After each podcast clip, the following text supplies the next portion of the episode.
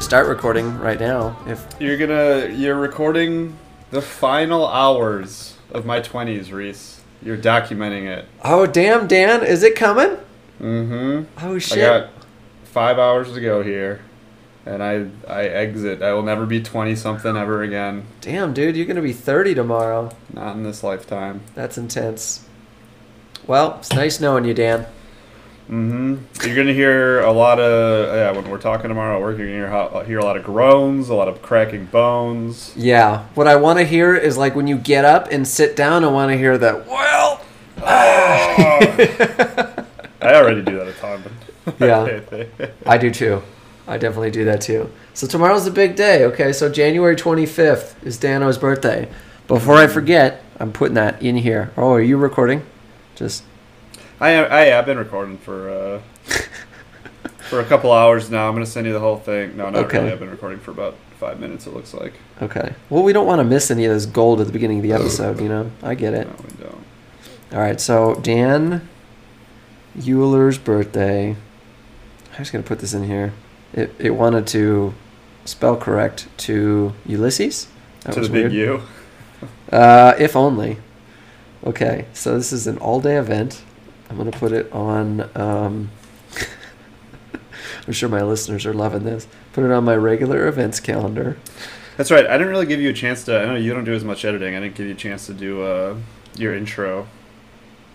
I don't really have an intro. Yeah, yeah. I guess you already introduced me last week. People are over it. Oh, you mean on this one? Yeah. Yeah. Well, as do soon you, as do I you get, do you, you do something normally, like a little intro and every. I do have an intro, oh, yeah, Yeah. but see, this is like one of those things, and I'm I'm kind of like I'm being very meta, I think, right now. I'm breaking the third Oh. barrier or the third wall word. because I am I am gonna just drag this on until my listeners get tired of this and wonder when the fuck is Reese is gonna like actually start this podcast, and then I'll lead into my intro. and you'll play your intro music.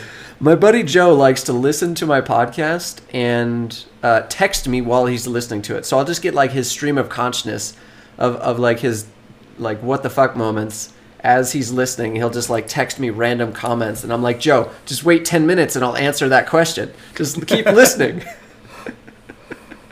I think I got one of those from uh, from Adam when we were talking about different cocktails or something. Okay. Uh, and you like, yeah, it was. It's it's fun. You get like a live a live tweet of it. Yeah. And then yeah, when the question is answered ten minutes later, they'll they'll say, oh, never mind. Yeah, it's funny. Oh, Oh. yeah, just just give it a minute, and uh, and it'll answer that question. Just hold on. So hold on, Joe. I know you're probably losing your panties right now, but just hang tight, hang tight, everyone. hang on. All right, I've got Dan Euler's birthday saved into my phone. So Here, I can vamp while you're if you're still adding stuff. Uh, I just found out my condo looks like we're gonna try to add a gym into the little community room down there. That's Dude. great. That's great news, That's that's great news, Dan. isn't that? I'm That's gonna have gonna a, be gym, awesome. a home gym, just like you, Reese. Nice. I'm so proud of you, Dan. You work so hard for that. I did not join the committee this year. I haven't, I haven't even gone to any of these meetings. Oh, really? we're all allowed to go to. Oh, that's funny. There was one I was supposed to be at that I definitely did not go to. Nah, fuck it. Other people can make decisions. It's kind of like voting. Um, it what it in, it included vote. They were like, you have to be here because everyone needs to vote. I'm like, we need a vote to take action. Um, and I called bullshit on that, and they have said nothing to me about what my vote would be for anything. So Okay, fair I think enough. they figured it out. All right. Got it. Uh, all right, so now I'm going to do my intro, if anybody's still listening. Um, all right, everybody, so welcome to episode 50. I finally made it to 50. It's been over a year. Somehow I went like, I don't know, three months without recording a podcast. Episode 50, Reese's Piece, January 24th. Thank you, Dan. Thank you, everybody. I know everybody's clapping on the other side. It's January 24th, as Dan said. It is the day, the night, the eve uh, before Dan's 30th birthday. That is very exciting. It's a Monday night. Very exciting stuff. Mm-hmm. sitting down with my good pal Reese to say goodbye to my twenties. Yeah. Put him in a rocket ship, shoot him into space, never seen him again. Good riddance. Don't need him anymore. You're out of here, 20s. The wild years are over, Reese. That's right. All your wild years. It's nothing but responsibility and hardships from here on out. Pretty much. Pretty Mhm. much. Does that mean no more online dating?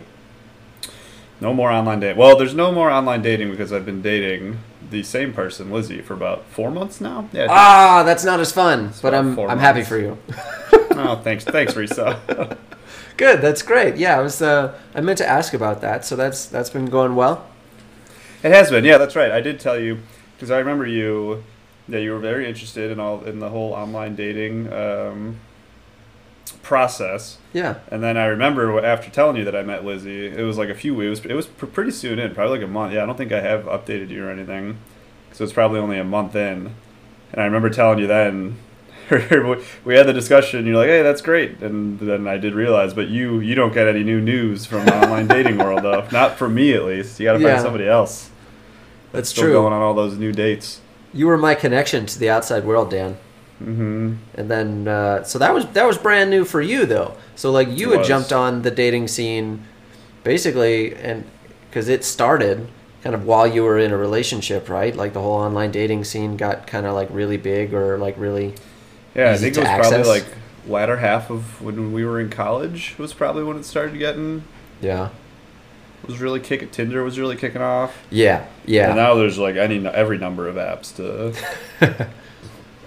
Tinder doesn't have this. I met. I actually did met Lizzie through Tinder. There, Huh. there's a few different apps. Um, okay. I don't think Tinder has the same. It has that connotation that we probably had from those college years. Yeah. I don't think it works that way. It's not. It, definitely not exclusively that anymore. There's Huh.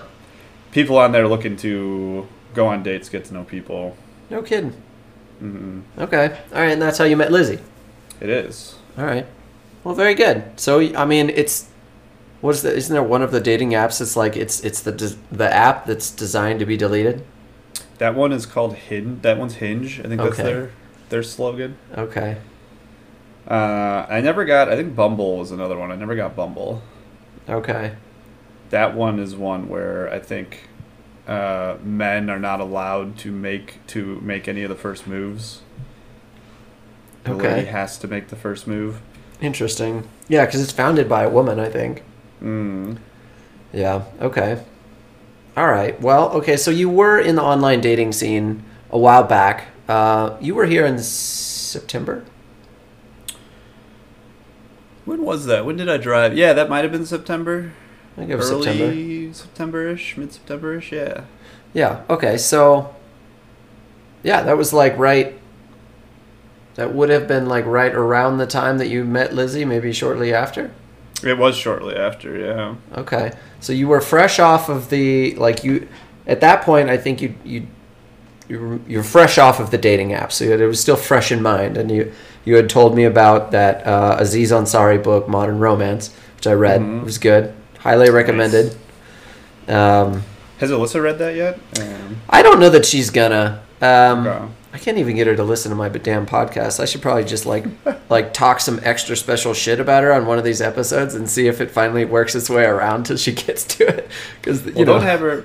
Don't ever listen to this one because maybe I'll, I did want to get you guys. I wanted to get you guys that book as like a thank you for letting me stay there. Yeah. Now you've already read it, so you've ruined you've ruined your gift. But yeah, maybe I'll still get her the book then, and then she'll get the thank you for both of you letting me stay there, and you can watch.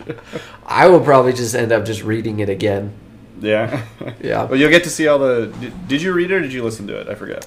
Um, I read it, but I read it digitally. So like, I just read it on my tablet. I did But not you did listen to it. So you got to see all the like charts and everything. I got to see the charts. I don't think they Data. were probably quite as good as if um, if I was like reading an actual book. I don't think they came in very well, but I did see them and I tried to pay attention to them. You there, Reese? But I, I have this mentality, kind of like when I was younger. Wait a second, Dan, are you frozen? You were frozen for a sec there. You hear me again? I hear you. Okay. Now, now I hear you again. You're moving. Interesting. That was weird. Yeah, you were frozen in this like like staring off into your computer screen space look on your face. I was also not moving at all, so I don't know. Who knows? Oh, maybe you weren't was just- frozen. I was just sitting here watching you, trying to figure out if uh, If I was frozen. you were pulling my leg or not. Yeah.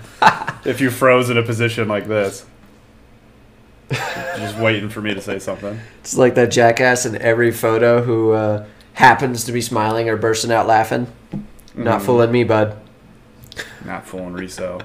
So yeah, wait. What, what were you saying? I missed the last thing you said. Uh, so I was re I I did read Modern Romance uh, on my tablet, so I did see the graphs. But like just like when I was younger, a graph is like a convenient space filler, so it means that I get to cover pages faster. So despite being an engineer and having a tremendous appreciation for data and graphs, I didn't linger too long. I think I lingered as long as I felt that it was relevant to the text Gotcha. and moved on. That was one thing because I had listened to the audiobook and he was like trying to describe plots and Yes. also like kind of actively giving you shit for listening to the audiobook, like calling you a lazy shit for not reading I- the book. And I did actually listen to the audiobook kind of like delayed. So like I listened to the audiobook only up to the point that I had read. Mm. And so it was kind of like reinforcing it. So I, I do recall that and it, and it was nice to hear actually uh, Aziz reading his own book. And yeah, he, he was definitely given a shit for listening to the audiobook.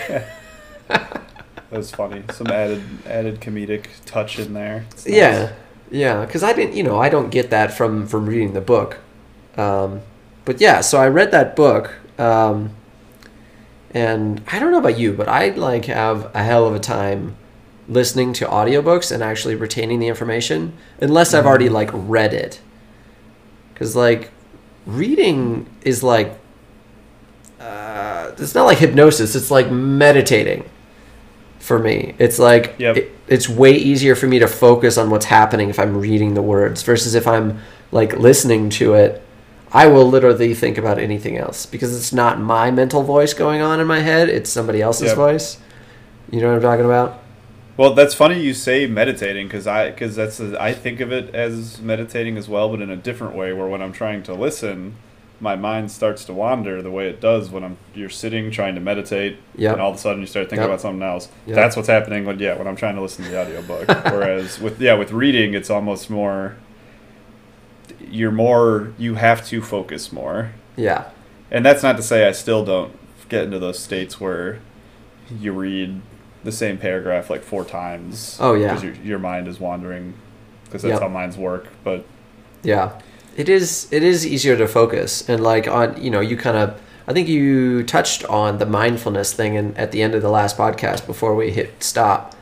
um, that you're kind of looking into that, and that's kind of like why I one of the reasons why I started reading is because it's so fucking hard for me to sit there like in complete silence and just like let my mind be blank. Mhm. That I I thought that reading would be like a step, like a stepping stone to get there. You know, have you have you like tried meditating? Yeah, yeah, I do meditate, um, and it's one of those things, just like reading, that is, it's hard, and just like work, it's like working out too. It's kind of, although now working out is part of, it's so ingrained in my routine that it comes easiest, but it's the same. Like, it takes effort to do it, and it's hard. Eventually, you you like feel good because you're doing it, but it's Yeah. hard to make that link. You don't have like the immediate link of like all the dopamine hits you get immediately from doing other things. There's Yep. distance between it, so you just have to logically like pay attention and realize, oh, I feel good because I'm doing this thing consistently.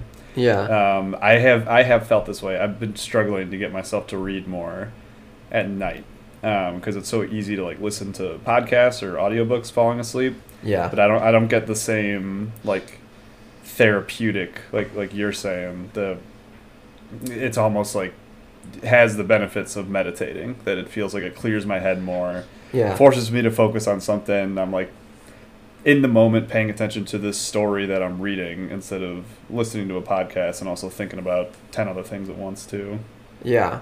I mean, I think, God, like reading, because I don't do it very often, maybe this isn't a surprise to a lot of people. So um, this seems so like revolutionary to me, but it's like reading is an amazing thing. Like, if you think about like in your day to day life, y- your brain, you are thinking about one thing, but like it will just tangent into a bunch of different directions throughout the day. But like reading is one of those instances.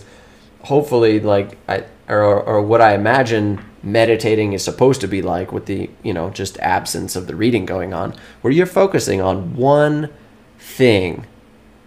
And that like whenever does that happen?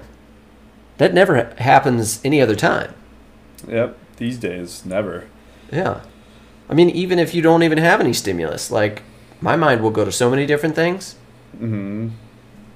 It's pretty incredible. And that's the that's the whole. Have you started listening to any of those, uh, uh, or reading any of the books I did send you on, like mindfulness and Buddhism? I I wanted to like actually read it because I knew that I suck at listening, um, and so um, I figured out where I could get it because my local like um, digital library didn't have it. Um, And so I was going to read a sample before I got too deep into it, and I started reading it, and I was actually a little bit confused, wondering if I had the right book because it's like numbered paragraphs, and like each one doesn't seem to like really connect to the other. Like, let me pull it open for you. I'll, I'll like maybe maybe we get to the bottom of this right here on the podcast. Yeah, let's take a look at it. This is live action shit here. I think it was Kindle because I went to Amazon because that was like where you could buy the digital book. It was like six bucks. So I figured it, if it was the right one, then I would just buy it. Um, uh, all right, so It, it was it definitely was like a bunch of number and the audiobook I was listening to it was a bunch of numbered things so I have no idea what it did look like but okay, the first one the one that was first on that list yes I think would be a bunch of numbered things Yeah. and you'd probably I think the audiobook was like less than it was like an hour and a half or less an hour long it was a real quick one okay. So this is the Tao Te Ching. yeah So something like that Yeah, this is the first one on the list, Okay. which is like the Buddhist equivalent of a Bible, es- essentially, right? uh, I have no idea uh, about Okay. that It- All right, maybe not. Um, all right, so Dan, close your eyes and and pretend that I'm an audiobook and tell me if this sounds like the audiobook. All right I'm in, I'm ready ready for it All right. The Tao that can be trodden is not the enduring and unchanging Tao. The name that can be named is not the enduring and unchanging name. Conceived of as having no name is the originator of heaven and earth. Conceived of as having a name, it is the mother of all things. Does it sound familiar? is this like the first line of the book Pretty much. So yeah, that's a little. There's a lot to like try to interpret there. The whole thing's not like that. There's there's bullet points. You'll get to the bullet point eventually. The one that made me want to tell you about this specifically, where they say the key to to uh like peaceful life is low expectations. The man uh, the man and woman with low expectations will never be disappointed. Okay. Yeah, I, don't, I mean, I don't know. So, for instance, I've just kind of jumped to a random section. It is better to leave a vessel unfilled than to attempt to carry it when it is full. If you keep feeling a point that has been sharpened, the point cannot long preserve its sharpness. It just seems like a bunch of like yeah, some of those are wise true. sayings. Yeah, that's not quite what I. Can I see it? Like, is there a cover on there or something? Uh, there might. Who's who's it by? Uh, let me look.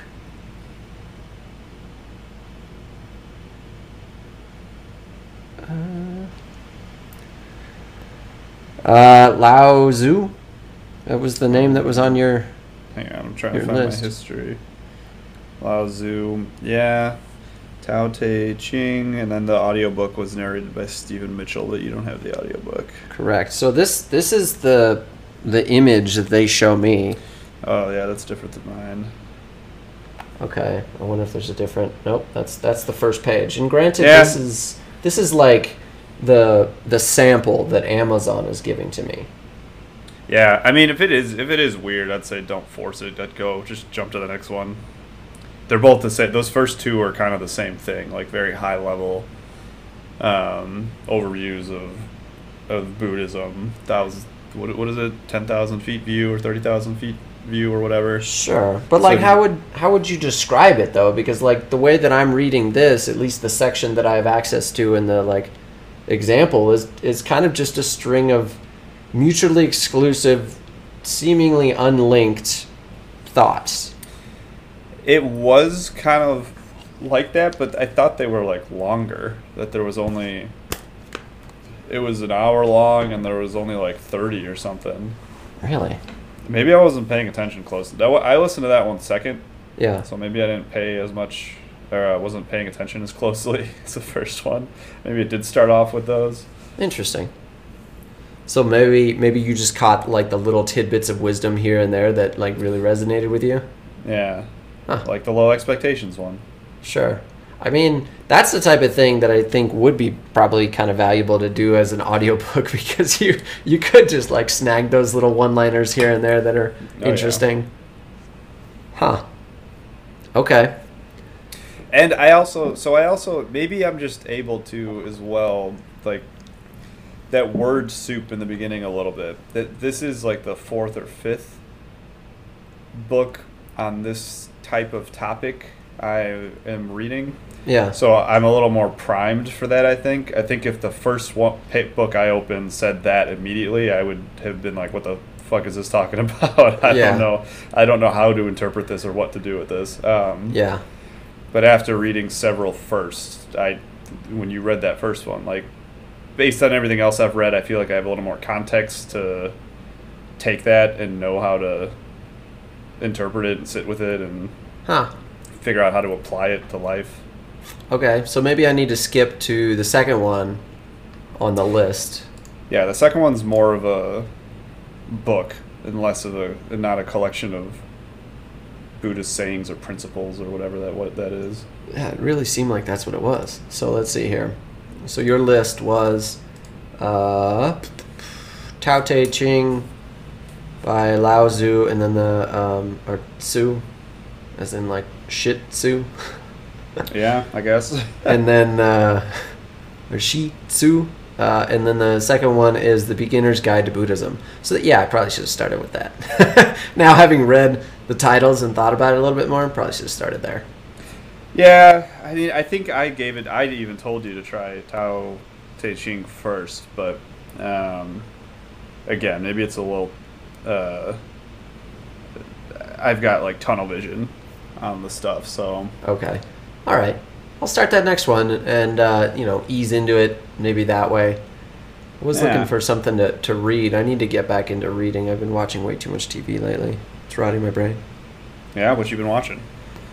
Uh, Letterkenny is a bit of it, Very nice. but I'm current with that. Um, so it's oftentimes just a lot of like, you know, I use my PlayStation 4 as like my streaming service. So I have like Netflix and Hulu and all that stuff on there. So I just go to the YouTube Yeah. app and, you know, it'll give you like, I don't know, 15 video suggestions. Nice. What, what is annoying as a millennial and with my uh, instant gratification brain is that there isn't a like, give me more video recommendations button. Like they give you those Mm. videos, and if if you watch one long enough and you go back to that selection of videos, it'll update them to all new ones. But if you if you go through them and you don't find any of them that you want to watch, you're fucked. you gotta close the You're app and come fucked. back. You're Yes. absolutely fucked. You're fucked. yep, you might as well just kill yourself because there's no entertainment for you. It's all over. uh, even if you have, I don't know, even having more uh, um, potential things to watch, still results for me in like scrolling through a bunch, feeling like I can't commit to something new, and then watching something I've already seen anyway. Yeah. That's the thing. It takes a lot of energy sometimes to watch something new, or not a lot of energy, but just a lot of your your focus. Willpower. Like, kind of, kind of. Yeah. Like I haven't been able to like commit to a movie.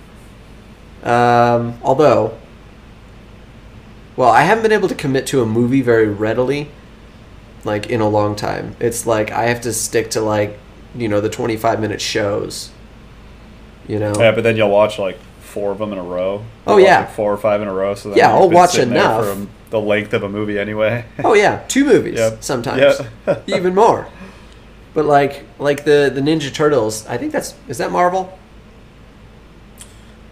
Uh, I don't think Ninja Turtles is Marvel. I don't know what it is, but it's something. I, I think there's like a um, there are theories, maybe even not theories, maybe it's legit that the Ninja Turtles uh, were created by the same ooze that created Daredevil, the Marvel character.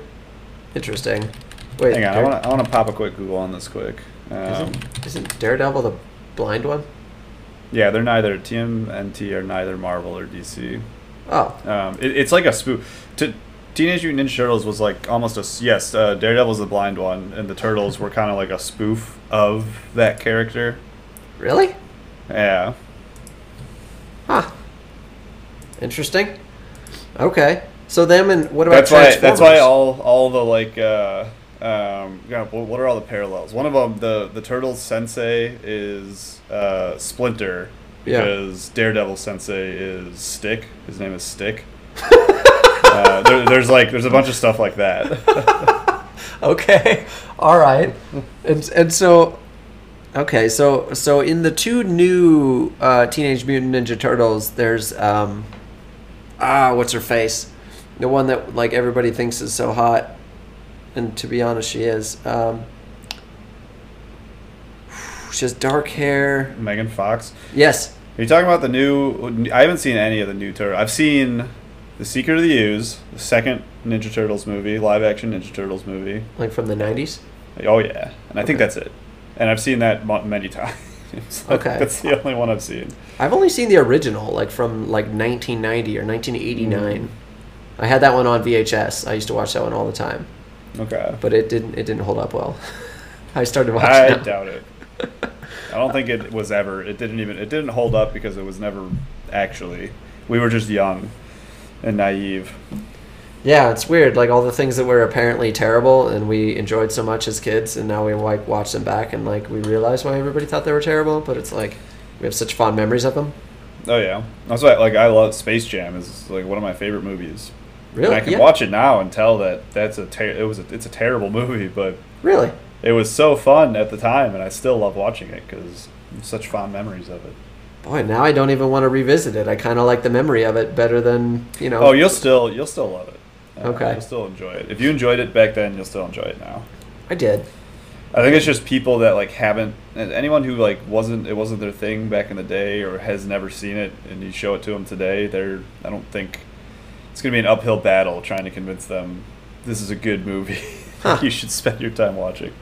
I will say that I didn't want to watch the new one with uh, what's his face, um, LeBron, LeBron James. James. Mhm. Yeah, I didn't want to watch that. I, I don't like remakes. Yeah, I'm hesitant. I'm sure it's fine. Um, Yeah. It's probably a good yeah, time. um, yeah, it's fun. It's yeah, I fun. I asked a guy who uh, it's funny because last week I forget if we were recording when we said this, but you went and saw Spider Man and you were like, yeah, you know, it's, it was fun. and I was talking to another guy who uh, went and saw it like Saturday night, and I asked him about it the next day, and he was like, yeah, it was good. It's like, all right. Did you go see it yet? No, I, I I have not been to the movie theater in a long time. Dude, oh yeah, that's true. It is a. It was weird. It was weird being back in. A, I've been in a theater maybe twice Yeah, in the last year, several months, and it was Yeah. strange. I think we went Something like once, and it was very weird. Okay, so getting back to Transformers, is Transformers kind of on the level of Teenage Mutant Ninja Turtles, where they're neither DC or, or Marvel? I don't think they are. I don't know much about Transformers, uh, except Megan Fox is in one of those movies as well. Yeah, that's that's what kind of got me on the parallel with that. Wasn't she in more than one? I thought she was in more than one. I mean, I know I they she's in ditched the her. first one. So was Shia LaBeouf. I don't know if either of them were in the next one. I think Shia carried over because they ditched Megan Fox and like replaced her with somebody else, or like he, they the the two of them had broken up in the second movie, and then like he just got himself a brand new woman. it was kind of like a slap in the face, I imagine. Megan Fox. Oh well. But yeah, w were you a were you a Transformers person? Um, I remember when I was a kid, I really, really, really wanted like a really uh, representative, accurately representative Transformers model, but I didn't watch any of the like TV shows when I was younger. Mm. I knew Yeah. of them. I knew they were bitching. They they were. yeah, I was never a big Transformers person. Either. I didn't watch the shows really. Yeah, I, I think I did watch Turtles. I would watch the Turtles. yeah, man. Had turtle toys. Would play the Turtles games. Okay. Yeah, I think The- I had a Turtles game on Sega or something. Was that like a time travel one? Was the best game maybe? Yeah, because that was Turtles in Time. That was definitely the best one. Okay. I had a uh, a bicycle helmet that was like nearly neon green, and I think it was the purple. So is that Leo, Leonardo, Oh man, the colors purple is Or blue or purple, whatever? Raphael. I want to say Raphael. Hang on. Now we I don't think it's Raph. Raph is like red. Teenage. Leo's blue. Um, that's all I know. Who's blue? Oh, purple's Donatello. Oh man, I was totally wrong. Donnie, right? The smart one. Well, let me ask you this: Do you know all their, uh, all the different um, personalities of the turtles? I don't. You know, it's hard for me to even remember all four of their names.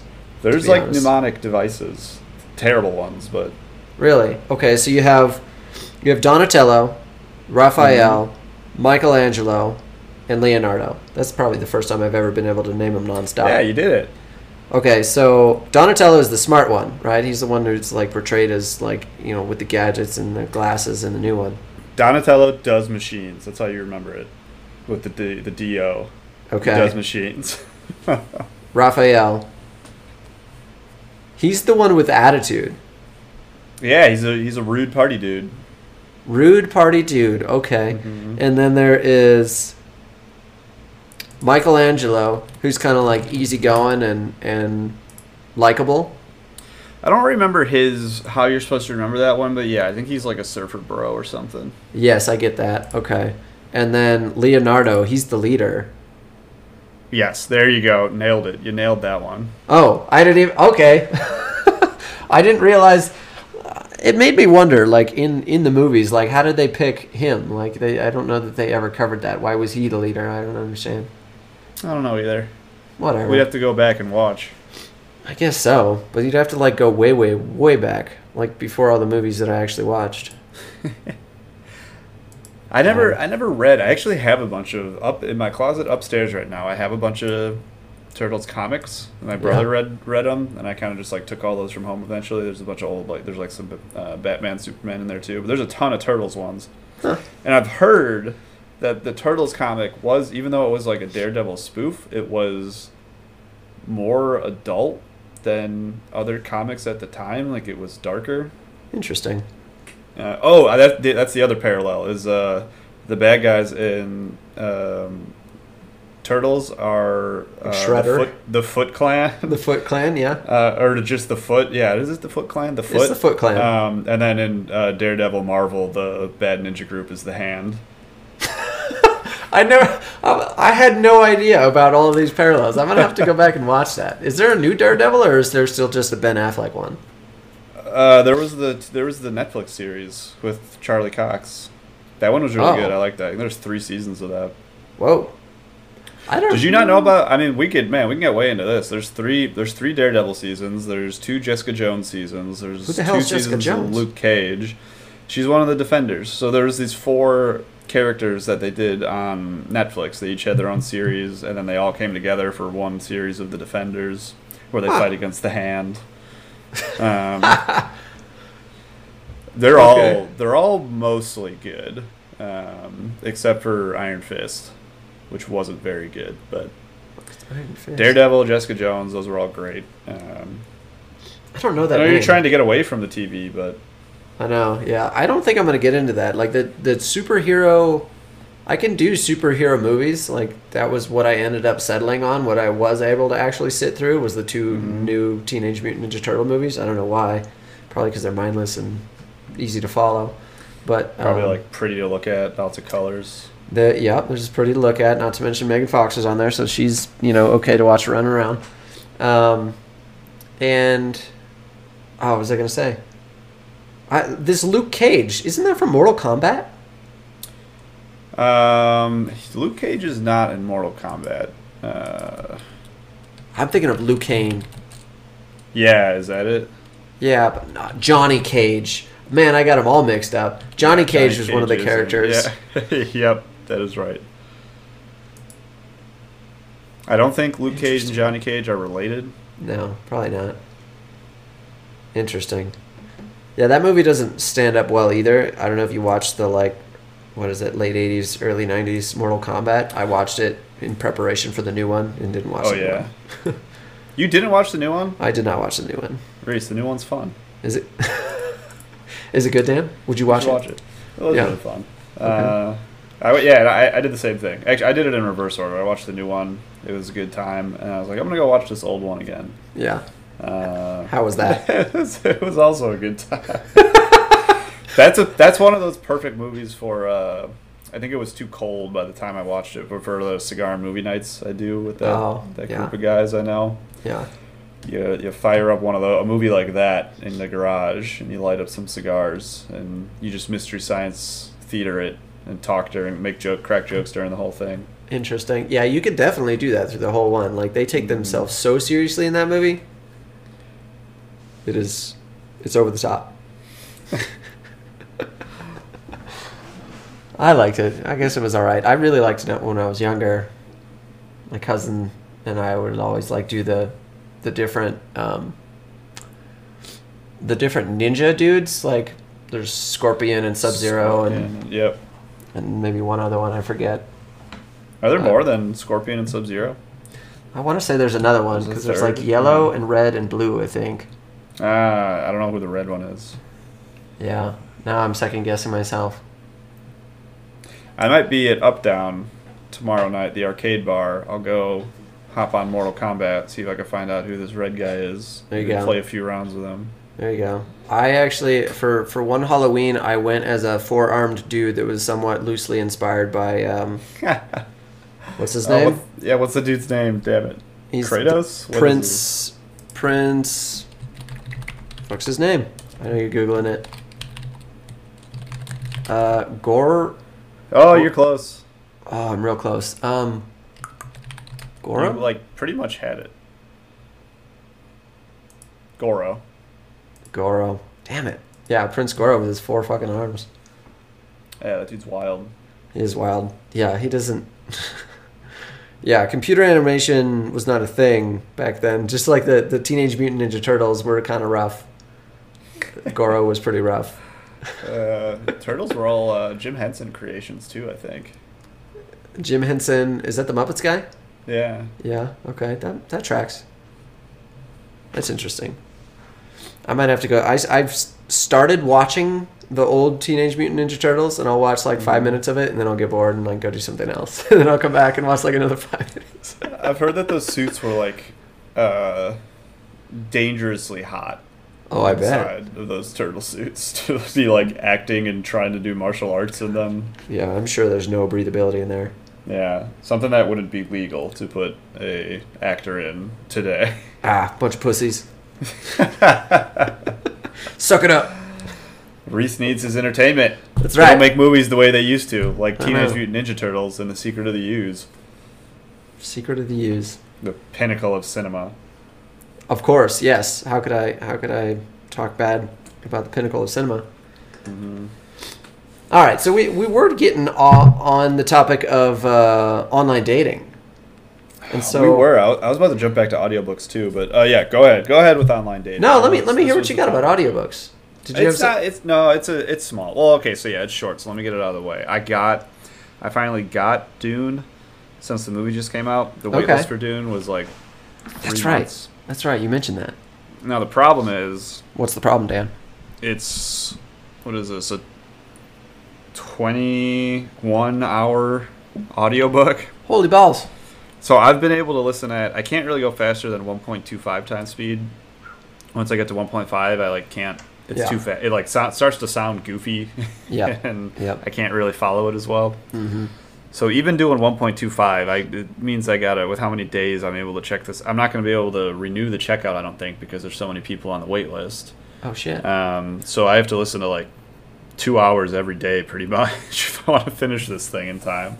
really? Like how long? I I got them for like three weeks. How long do you get them? I think it's just a two week, and I I wasn't able to start until today, so I'm down to. Well, maybe it is two weeks. I mean, yeah, it's a 14 day checkout, Okay. Uh, but it's it's so it's due in 11 days. I'm four percent in. Wow. Yeah, you got to really knock some shit out, Dan. I'm keeping you from that. Yep. I'm not gonna know what happens in the book Dune before I go watch the movie. Do you already have like story. tickets or something? No.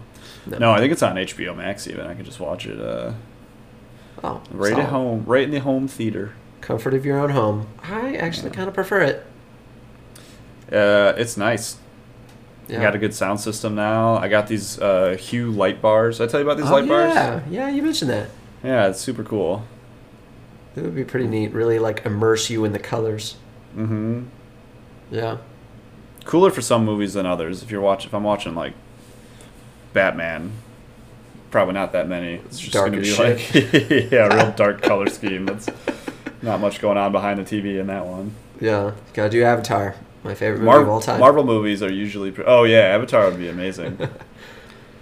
Yeah, Reese, Marvel Avatar movies. was such an interesting phenomenon that it is like the way it's the highest grossing movie or whatever, or, or close, still number two or whatever. Um, but no one besides you can remember what like the name of like two characters from that movie. I'm gonna be honest with you. I probably couldn't name two of them now. I could name one. I Sul- Sully's one, right? Oh yeah. I wouldn't have come up with that on my own though. Jake Sully. That's all I know, Jake Sully. and I don't know why I know that. Yeah, the only reason why I thought that was so fantastical was because I saw it in 3D like two or three times when it 1st came Mhm. out. Because there was like nothing else to do, and I thought it was just so amazing the first time I saw it. It was like, I'm gonna get more people to come and see it with me this next time, and the different people. Yeah, yeah, that was the thing. That's like why it did so well, just because it was so pretty on Yeah. IMAX, and It was but it was a terrible movie, in my opinion. you take that back, Dan. I'm gonna come over there and talk to you. yeah, come come tell me how it is. Yeah. No, I don't. I don't even. I mean, watching it, it was. I don't. I don't think the story was particularly fantastical. I just liked it. It Yeah. Probably just the colors, I guess, and just the flying around and shit. hmm I wasn't that surprised when uh, when the unobtainium. Now, unobtainium is that uh, difficult to get your hands on, Reese? I would imagine that it's very difficult to obtain. Okay. Yeah. Yeah. Hence, hence being on a different, you know, different planet that you got to travel like what is it, like twenty years to get there or something? Is that what it was? Look at that. no. You, rem- you remember some some interesting details that aren't the names of people. There was interesting. Like space travel is very interesting to me. Like those space movies, like Mhm. Interstellar, that was pretty neat. But That was um, neat. That was a good one.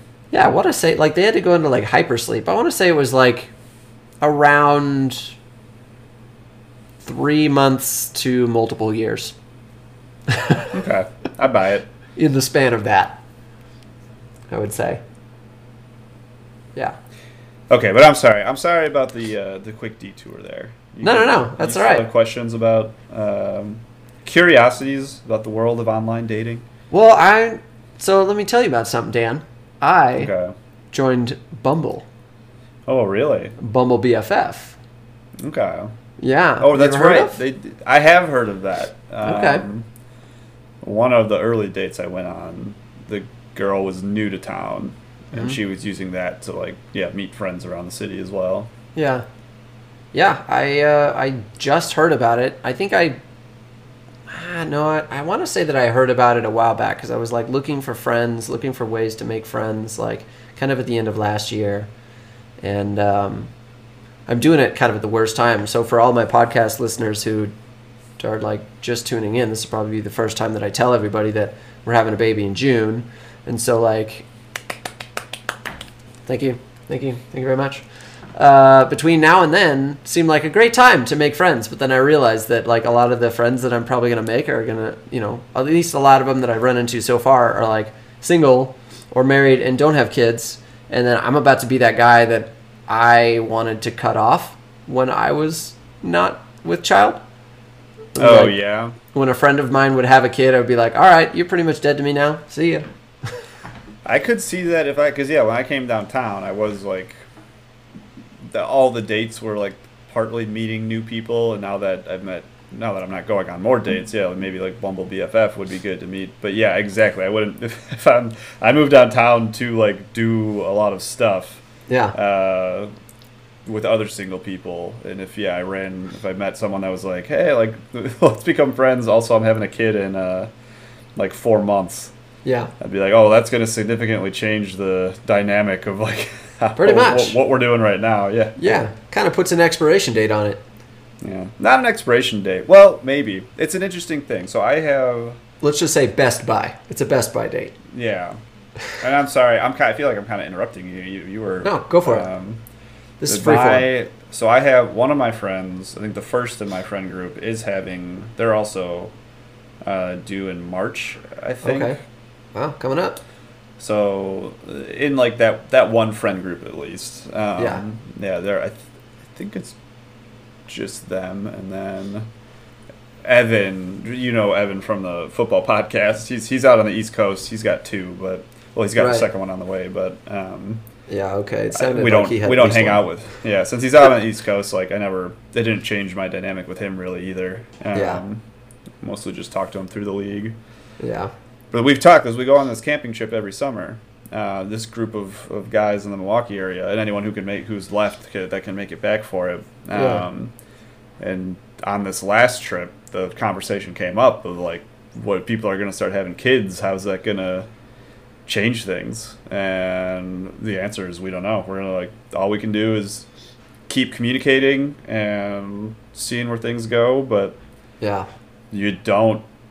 It's so unknown Yeah. what's what's going to change and how those traditions will either adapt or die. Yeah. or I probably don't need to be that dramatic about it.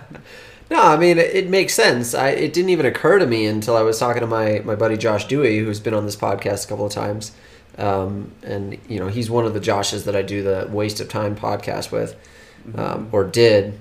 Guys, if you're listening, hint hint, get it together. Let's do this again. Anyway, um, I like uh, the Josh. I've listened to the one a couple of the Josh episodes, and those were good. So yeah, They're entertaining. I would also like to hear more of those. Oh, good, good. Yeah, see, we have a fan, guys. Take note. Uh, so yeah, I was I was talking to my buddy Josh Dewey, and we were talking about you know I mentioned to him that I joined Bumble BFF. You know, there's there's Bumble Biz, which I assume is kind of like LinkedIn, and then there's Bumble Date, and then there's Bumble BFF. And so I was telling him about you know how I joined Bumble BFF, and he was like, oh yeah, he's like my wife is on this this one called Peanut, uh, to like meet like you know new parents and like stuff like that. And I was like, oh shit, like that's what I should Yeah, be there on. you Like go. I'm just like wasting people's time over here. Um, you know, because I've, I've, I've got like a best by date, you know, an expiration date almost. And um, You're leading on all these potential best friends. It's not so. I do agree. It is an expiration date for a new friend, unless you like really hit it off. Yeah. like, right away. That's what I'm otherwise, thinking. otherwise your time. Yeah, you're gonna have less time, and you're gonna start thinking more. As it happens as we've continued to get older, you're gonna be like, okay, I can only. I only have so much effort to manage so many relationships. So which ones do I actually care about? And Yeah. that new person from Bumble BFF, that poor sucker. I know. Sad but true, man. There's there's a lot of great people on there that I've met so far. Mm-hmm. Um, well, I shouldn't say a lot, but all the people that I have met so far have been pretty great. And uh, yeah, I do I do kind of feel bad. Um, but it turns out that this Peanut app is just for women. Ooh. So is there a market out there for a new app, Reese? Well, see, I googled around a little bit, did some googles on the googles, you know, and um, it turns out I'm not the only one who had this thought. Somebody had this thought back in like 2017 and bitched about it, and it turns out, at least from my perspective, that there have been some things that have tried to fill that niche, that niche, but it's not. I was expecting it to be like Bumble, only for new parents, or in this case, new dads. And mm-hmm. it's not. It seems to be just like a social media site where it'll just show you dad related shit and like other events. I'm like, that's not helping me make friends with other dads, dude. And it, and it said in the description, it was like, yeah, find like local local groups. And I was like, oh, great. Yeah, so I'll download this app. Nope. Waste of time. Nope, it was a virus. It was a virus. yeah, yeah, yeah. Yep. It was a piece of junk. That's what it was. Okay. So, still on the lookout for that. Um, and I don't know if I should like alter my Bumble search to just like target new dads because like there is when I was setting up. This is kind of like the things that I wanted to reminisce about with you is like setting up a profile, like Mm-hmm. on so on Bumble BFF, and I imagine it carries over to the other aspects of Bumble, so like maybe the date one as well. But you you know you have a limited number of characters, what seems like a short limit to me, uh, to kind of like describe yourself in a in a you know big textual way, and then there are all these like categories that you can like show like basically check a box, and you have like a limited number of boxes to check. Like for instance there was like a bunch of categories and you check box next to things that interest you. And so there were options like pets uh, or like sports um, which of course i checked all those boxes. And then Avatar, movies right? Com- complaining. yeah and so like wh- you know i i i felt found myself wanting more things to categorize people by and myself by you know to help other people. And so i was just curious like in your experience with online dating like how much what was your experience with other people's profiles? And like how did you learn like what did you learn about their profiles and and how the people turned out to be? So there was definitely so Tinder has pretty limited profile info. Okay. Um, you get like a little thing where you get you got all your pictures, then you can write some shit. Sometimes, usually, people like don't have anything, or just a little bit about like bare minimum. Hinge would have like six pictures, and it had three prompts, which were nice. Okay. They would they were very easy for starting a conversation, and then they like would answer a little something about like hobbies plus something that's like important to you plus so like like three key items that really gave you a little more info. Now that was very helpful. I felt like that was very helpful to try to meet. It was like an extra filter to be like, 'cause it's it was so easy to like meet. any- You could meet any number of these people. How do you filter it down to be like, here's one I actually want to talk to? Hinge Right. helped to be like, here, okay, this person I do want to go on a date with, like meet this person, talk to them, see, it, go from there. Now, what ended up happening though, I met Lizzie on Tinder where there was much less information. So it ended up just being actually getting out there and meeting people. There was like a lot of first dates, a lot of, not a lot, um, a handful of first dates. um, don't listen to that lizzie a hand- a handful. She's. We've talked about this a little bit too. We were curious about like, yeah, how long were you on the on the app before? But I mean, I think it, it was an effective process because you go a handful of people that I wasn't really interested in going on more dates with, a handful of people that weren't interested in going on more dates with me, and then eventually I meet Lizzie, and then we're both interested in continuing to go on dates. So yeah it was kind of like a like a speed prolonged speed date. I imagine that's like the same process as what the old speed dating used to be. You you meet so many people that night, and then Yeah. you, you know like one of them, you click with someone, and you go from there. It's kind of like long speed dating it's kind of an yeah. oxymoron So so my my process, I guess, was um, like quantity. I guess was actually getting out there and meeting people. Because yeah, because I didn't know anything about. I knew very little about Lizzie. Yeah. Um, until we met up and started talking. Uh, and just doing that with a bunch of different people was what got me to someone that was worth sticking around with and stopping meeting all the other new ones. yeah interesting um, it, it is so in what so the process of going through that too, or my like process, I guess, uh, of making that fun uh, and not like a bunch of just receiving and giving rejection, um, which would be like very very difficult to, to do both of those, nothing but both of those. But I'd find something. There, eh, there's a couple webs like on Milwaukee and something else is always like five things going on in Milwaukee this weekend or ten things, and it's something that I like want to do anyway. Like I want to go check out this thing. Uh, all my all my friends uh, that used to be cool are now boring as shit living in the suburbs, and they can't like walk to these things in the city with me. um, so I'd find yeah on these apps, I'd be like, I want to check this thing out. I'll invite this person. I get to meet a new person even if it doesn't go well, I still got to go like see this event. That's why I'm down in the city in the first place. I wanted to start going to these events, doing more things around activities and shows, markets, etc. Okay. So right. yeah, maybe maybe like find yeah like something you kind of want to go try doing anyway. and then You say that like that's it- so easy. I guess it, yeah, because I'm trying to think. You want it to be, and you want it to to link or uh, be like fit well with your this future dad life you're about to be living. So yeah, what that's the trouble. what are those activities? You know, invite go invite so you and uh, and someone new can do that thing where you carry around like a, a sack of flour for a couple of weeks. Yeah. That elementary school training for Yeah. Oh, that's terrible. okay. That's interesting.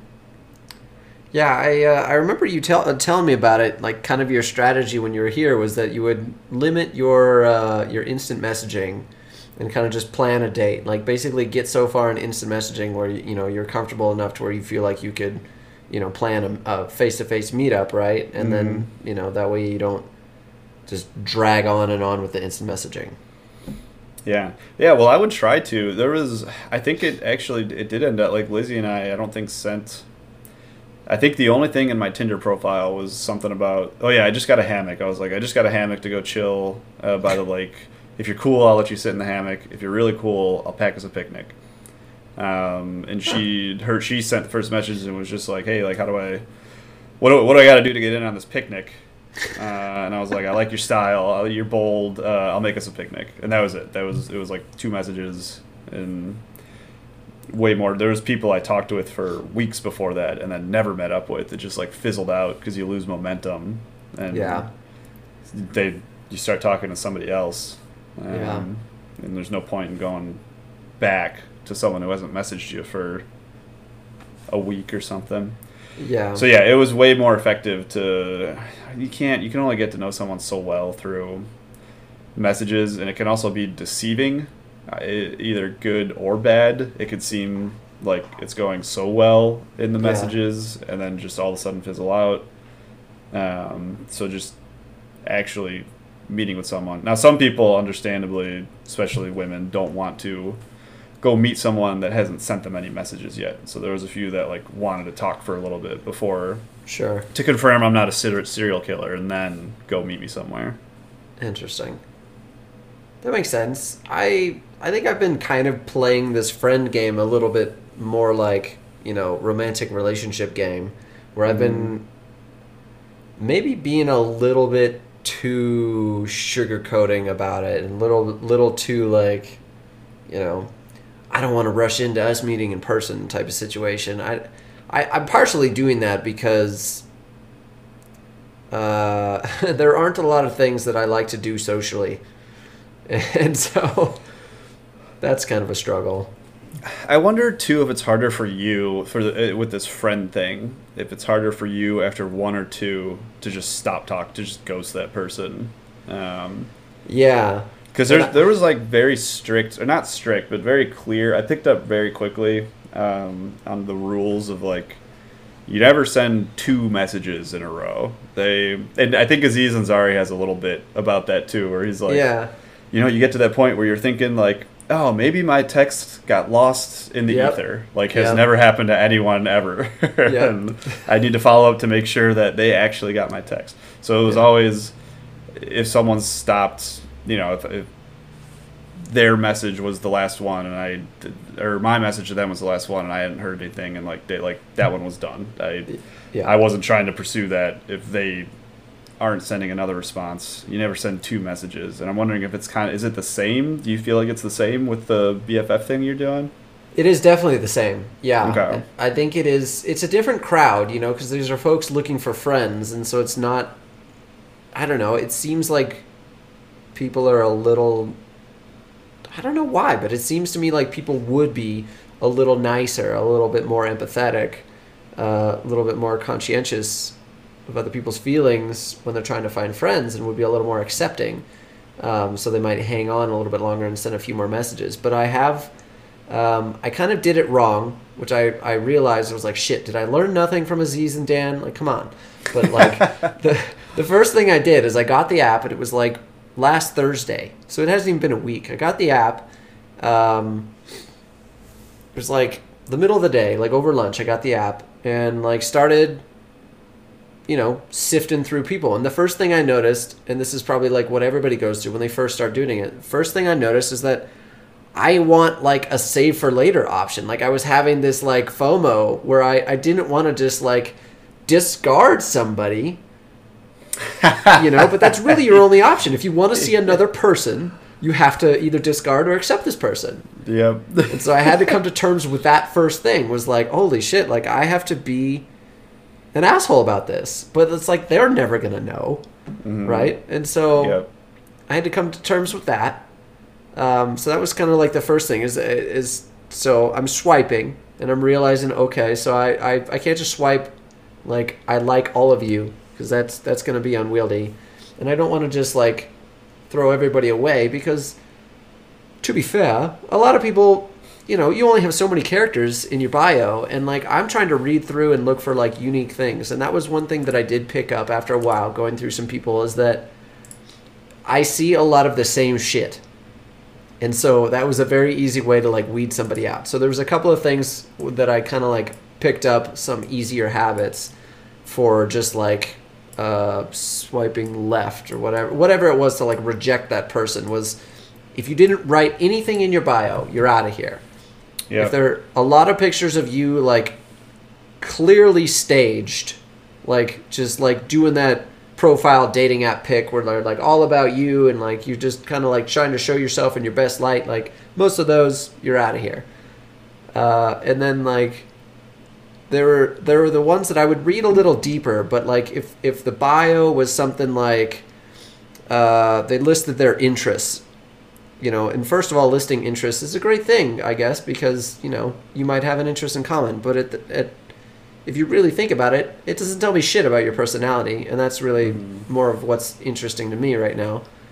Um, and so a lot of people will just list like, yeah, I'm, uh, you know, I'm looking for somebody to to do whatever with, or, or I like skiing and hiking and watching the game and and uh, looking for somebody to watch the game and drink beer with, and I'm like, you're fucking out of here! Like those are all like cookie cutter fucking things. Like get out of here!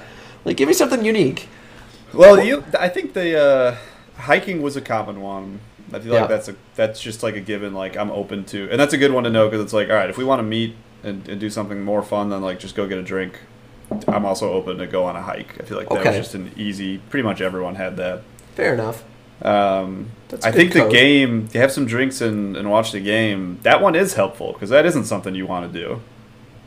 For Yes. you personally, Reese. So That that is that is a good one. That's like a good filter for you to be like, nope, I'm not. I don't want. I'm not gonna watch any sports with this guy. Well, but see, that's the thing. Like, like, cause you watch the game, and Mike watches games, and and Cabron watches games, and I like all of you. You guys are all great people, Yeah, and so I'm like, I'm just like, you know, okay, this guy says that he likes to watch the game. Like, you know, I know a lot of people who like to watch the game. I'm the the unique one here who doesn't give two shits about sports ball. So, Mhm. like, I'm not gonna put that against them. I wish you would write something more unique in your profile. So actually, so I've got I've got two thought or two things here. I want to try to remember. I'm saying that so that I can hopefully you can remind me to get back to number two if I forget. Okay. Um, first one's easy. It's a similar thing with the basic profiles, but I I always loved seeing uh, like what do you order for the table. That, and I am I'm still here in Wisconsin, um, so it's like yeah, what do you get when you're out to eat with friends or whatever? What do you order for the table? And whenever I would see like beer and cheese curds, for me that was like nope I'm like no shit that's a that's a given for every single person that lives here that is not an exciting answer that tells me nothing Yeah. you don't even have to order beer and cheese curds when you sit down at a restaurant here they just bring it automatically that's that's not an exciting answer Nearly. Yeah. it's good i'm not denying that it's good it's just like Okay. it's a it's a basic answer reese So that's your skiing and hiking. Yeah, pretty much. Um, and then two, the, you said you so you said the pictures. Um, Yeah. Now I, I don't know how this works with with like the friends. How this, this one maybe differs with the friends, but the pictures was a big. Like I did take. I invited a friend, and I felt like such an asshole doing it. I, I was I was living in Waterford at the time, and I was like, "Hey, Andy, can you come over and like?" Uh, he like knew what I was up to as well. I was Oh, like, "Hey, come wow. come over and like hang out tonight. We'll like fish, uh, well, whatever." And then I come over and I was like, "Hey, can you? I got like, can I give you my phone for?" And he was like, "You want me to take some pictures for your profile?" and I was like, "Yeah, wow, you picked up on that real quick." Uh, like a, a photo shoot. I'm like out there posing in the back, hoping my neighbors aren't uh, watching us, watching me do this little photo shoot back there. oh my Um, god, Dan. But it's like that was it. it. That was like the difference when I put good pictures of myself on my profile. That was a good. That was when I started actually getting matches and talking to people that a rate fast enough that like I got. I could meet up with somebody, at least one person a week if I wanted to. I could meet somebody new every week. Wow. So I find it interesting that you don't like the posed pictures. Do you not Yeah. like because you because you think they're chumps for having a little photo shoot in the backyard with their friend Andy? A little bit. I mean, it's different for you because you're trying to entice a female. You know, you're trying to, mm-hmm. to entice a, a romantic partner. You know, so you need to you need to display like a lot of different aspects about yourself, and not that as a friend you wouldn't want to also see those things, but I I think that I want to see different things. I don't want to see like your best angle. I don't necessarily want to see you bursting out laughing to be honest, I don't really want to see all that much of you. I don't really care right. really right. what you look like. Mm-hmm. And so I guess I would like for a picture to explain more about you. And so to the extent that your pictures do that, I'm okay with it, but if it's Right. clearly just like you know, I guess one guy comes to mind in particular that, that I passed on his profile after looking at his pictures, and it was because all of his pictures were clearly staged, which I guess is not always an instant turn off for me, but they were all in that way where like you can change the focus so that it is like just on the person and the background doesn't really it's kind of blurred. And so that doesn't Uh, portrait mode. yeah. The old phone. Oh, I had a bunch of portrait mode pictures in my. I, I think you're right. I think this is the first one we're we're getting to that there probably is a significant difference. yeah. because I'm trying to appear attractive as subtly as I can without being obnoxious Yeah. about it. You're trying to appear attractive and show all the good qualities about yourself as much as you mm. can without speaking to them. I was trying to appear attractive. Let me make try- sure I'm clear about that. yeah. Lizzie, he No was longer. trying to. Do- yeah. Okay. Yeah. To be clear, that's what you were doing, and that makes sense. I mean, I I would do the same thing. I think that's what a lot of people do in their Facebook profiles before you know, internet dating came along when they were single. Um. Okay. So yeah, I do think that's a difference. Um, we did. We do also have prompts on Bumble. Um, You can only pick like three of them. You do get like six photos, and it's limited, uh, five or six. It's limited to the number of photos you can put in there, so you do have to be somewhat strategic. Um, so I think, I don't know, I modeled my profile as I would expect other people would to like, you know, what I was looking for. So I tried to put things, first of all, pictures that show things that I'm interested in. Like I have me and the dog, I have me and the dog and the wife, and then I have me on my dirt bike, and then there's some just like maybe one or two where it's just me, just regular, you know, just standing around, whatever, just to see what I look like without dirt bike gear or next to somebody or whatever. Right. Um, You just look lost and confused. yeah, it's kind of like, why are we taking this picture? oh yeah, it's in my hand. um, okay, so that's definitely a difference. I do appreciate the prompts, um, although it does seem like people kind of pick the same ones. Like, there's one prompt, and you only, I think you can only pick three. There's one. There's like the stereotypical prompts, like are you a morning person or a night person, or are you a beach person or a mountain person? Like, doesn't tell that much about you. I think yeah, the the best prompts were and the best use of the prompts was just to initiate a conversation that it gives you a topic.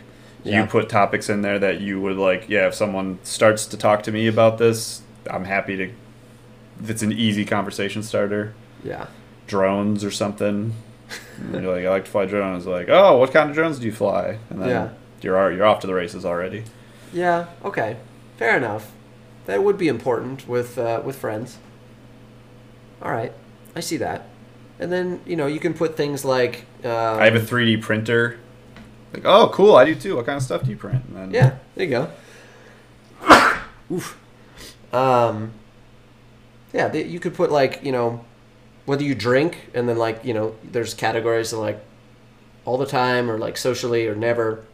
There's like not not a very good gradient there. Oh yeah, I know this. You, yeah, they got drink, they got cigarettes, they got drugs, which they Yeah. show with as like what do they? It's like a It's a pot they show leaf. for drugs. Yeah. Oh, on on. No, uh, yeah, they show we- weed is different than uh, drugs. There, there was two different ones when I was making the Hinge profile. that's there was one specific for weed and one specific for drugs. There's not a drugs one that I'm aware of on Bumble, Hmm. but yeah, there is a pot leaf, and and uh, okay, interesting. Yeah, I don't think I've seen the pill. yeah, interesting one. yeah, yeah. There's there's some I don't really pay attention to those because they're they're icons and they're not words, and so I forget what they mean. So I'm like, oh, fuck it. Like the drinking one and the pot leaf one are pretty easy, but um, okay. Interesting. Interesting. Is, so is there like a uh, I I don't find myself on Reddit anymore in recent years because it would drive me fucking crazy. Um, but I never had a specific need like this, and Reddit does seem like a good. It's such a niche, like Denver dads. That Yeah. seems like that would probably be a subreddit. I would I could imagine with could just be. a bunch of dads in Denver posting, maybe meeting up occasionally. Could be. But I don't really care about the posting, and I do care about the meeting up. At least the one-on-one. People in groups are stupid, but people one-on-one are quite smart. hmm Um, but yeah, I mean, I'll look into it. I'll continue to look into it. I mean, I've explored Meetup, and there's a Meetup group um, that that does stuff. They, you know, they just posted an event like a couple hours ago that was like a. I think they said it was a dance or something. I was like, what? I think I joined the wrong group. like, what are we in high I can't wait to see you dancing. You You're gonna do a flash mob? dancing. No. No. But if it was some kind of structured dancing like that or line dancing, you could probably get me to do that easier than like free form dancing at a wedding or something. Okay. Oh man, just like on the dance floor going nuts. You don't do that. Do That's my jam. Reese. Is That's that your my jam? Yeah, it is. I would love to see this. Mm. Oh, here, check this out. Do you have a video of it? Oh, you No, have a still. I have a, I have a picture of, of me on the dance floor. Can you can you make that? Damn, out? Dan. You probably can't make that out. I can make out the, the shape that you're in. This was from last summer. Is this somebody's wedding? yeah, this is Kyle's wedding. Okay. You were getting down, huh, Dan? You can't tell how sweaty I am. That's the other thing that happens to me on the dance floor is I get unbelievably sweaty Yeah. because I'm moving.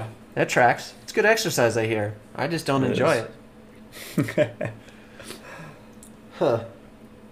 All right. So, some other key observations that I've noticed, and this is probably almost almost undoubtedly going to be unique to the Bumble BFF scene. So, as I mentioned earlier, I think Bumble, and I didn't research this on my own. I haven't verified this, but an independent source has told me. So take that for what you will.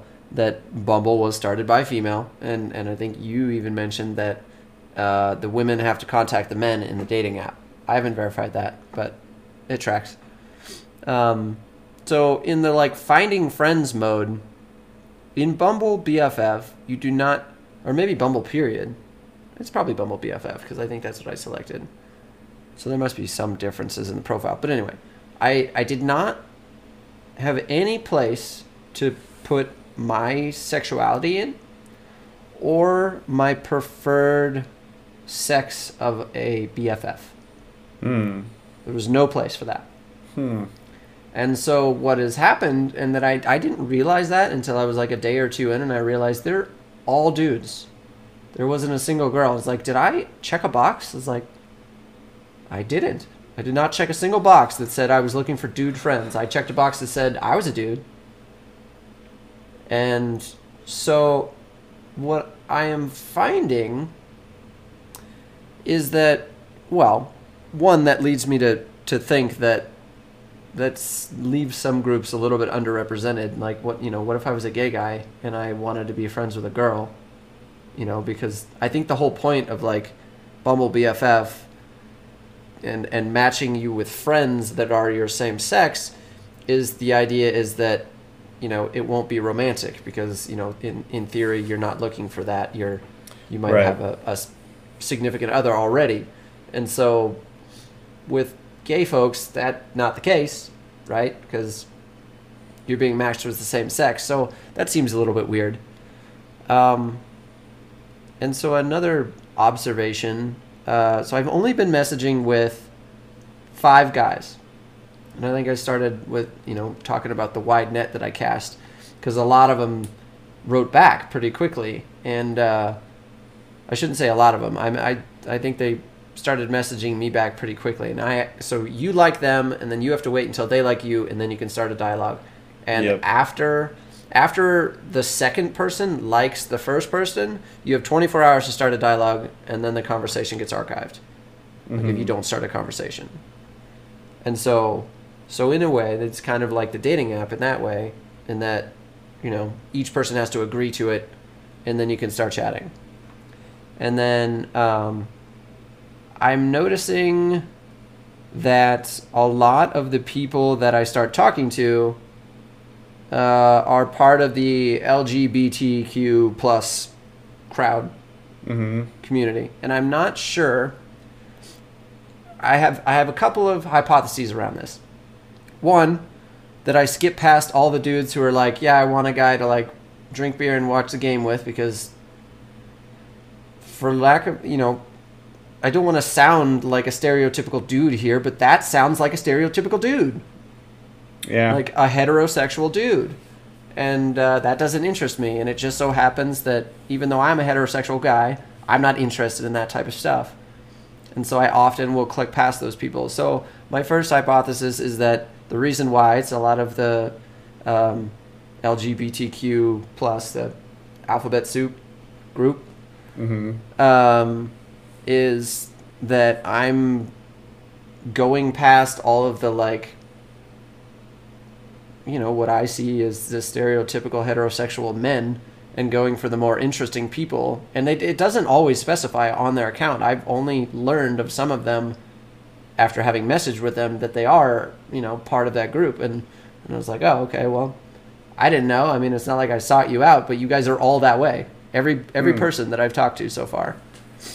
Um, A trend, Reese. Yeah. A statistical trend. Yeah. And so my other hypothesis is that the folks who would be driven to go to uh, essentially an online internet dating site type of thing to find friends maybe caters better to or, or entices more or it's just more common for that crowd to do it that way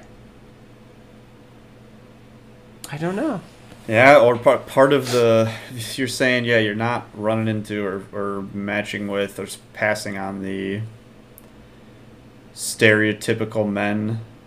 Maybe it's just more because I would think the stereotyp stereotypical man has been conditioned growing up to be less comfortable with this type of like friend searching. If I feel like it is. It's very there's a vulnerability to it yeah um,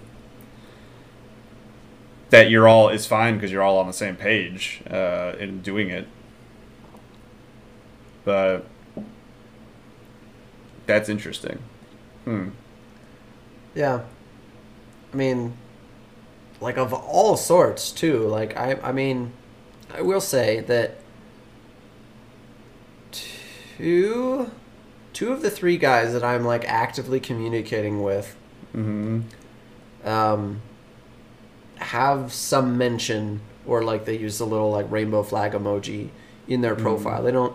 One of them explicitly said like, gay married man, you know, looking for friends," and so that was that was straight up, pretty obvious, nothing hiding there. Um, the other one said uh, he was part of the LGBTQ plus crowd uh, with some signs and stuff, and so couldn't really tell I mean, not that it matters, but like didn't explicitly say. And then the other one literally had no mention whatsoever. But I found out after messaging with him uh, that he was, and so I was like, huh, like literally all three of you guys that I'm talking to. It's it's weird, and and so like, I've now been messaging with four people, and those other two guys ghosted me. One of them was a scenario where I did write more than one message, but it was not because I feared that they didn't get the first message. It was that I didn't have enough characters in the first message. Mm, of course. And I think I scared him off. And that was, that kind of like reinforced, because that guy ghosted me. He contacted me, Yeah. And then he ghosted me. So he contacted me. We talked back and forth for a couple of messages, and then I asked him, like, hey, do you want to do like a video call? And it was after that message that he was like, radio silence. There could you, you never know what stage of this other folks are at either. Because when Yeah. I when I first started, um, I think I was I just wanted to like chat with people and like wasn't really ready to Yeah. just ready yet to meet anyone. After and like a few weeks of that, it was like a slow progression. And then as I got more comfortable with conversations, I went to go meet someone for the first time and like Sure. totally bombed. it was like it was like a throwaway date for sure. It was like I've never been like more nervous, visibly nervous in my life. Uh, oh man. it was like a comical something you you would have you couldn't like write um, how that date went uh, as more awkward. Uh, Oh, wow. Probably pretty funny to watch from the outside. Um, but yeah, you're kind of like at that point, so it would probably be like too nervous to. I never ended up doing video calls, but that was um, I got like suggested it to someone at some point, and then just we never ended up scheduling it.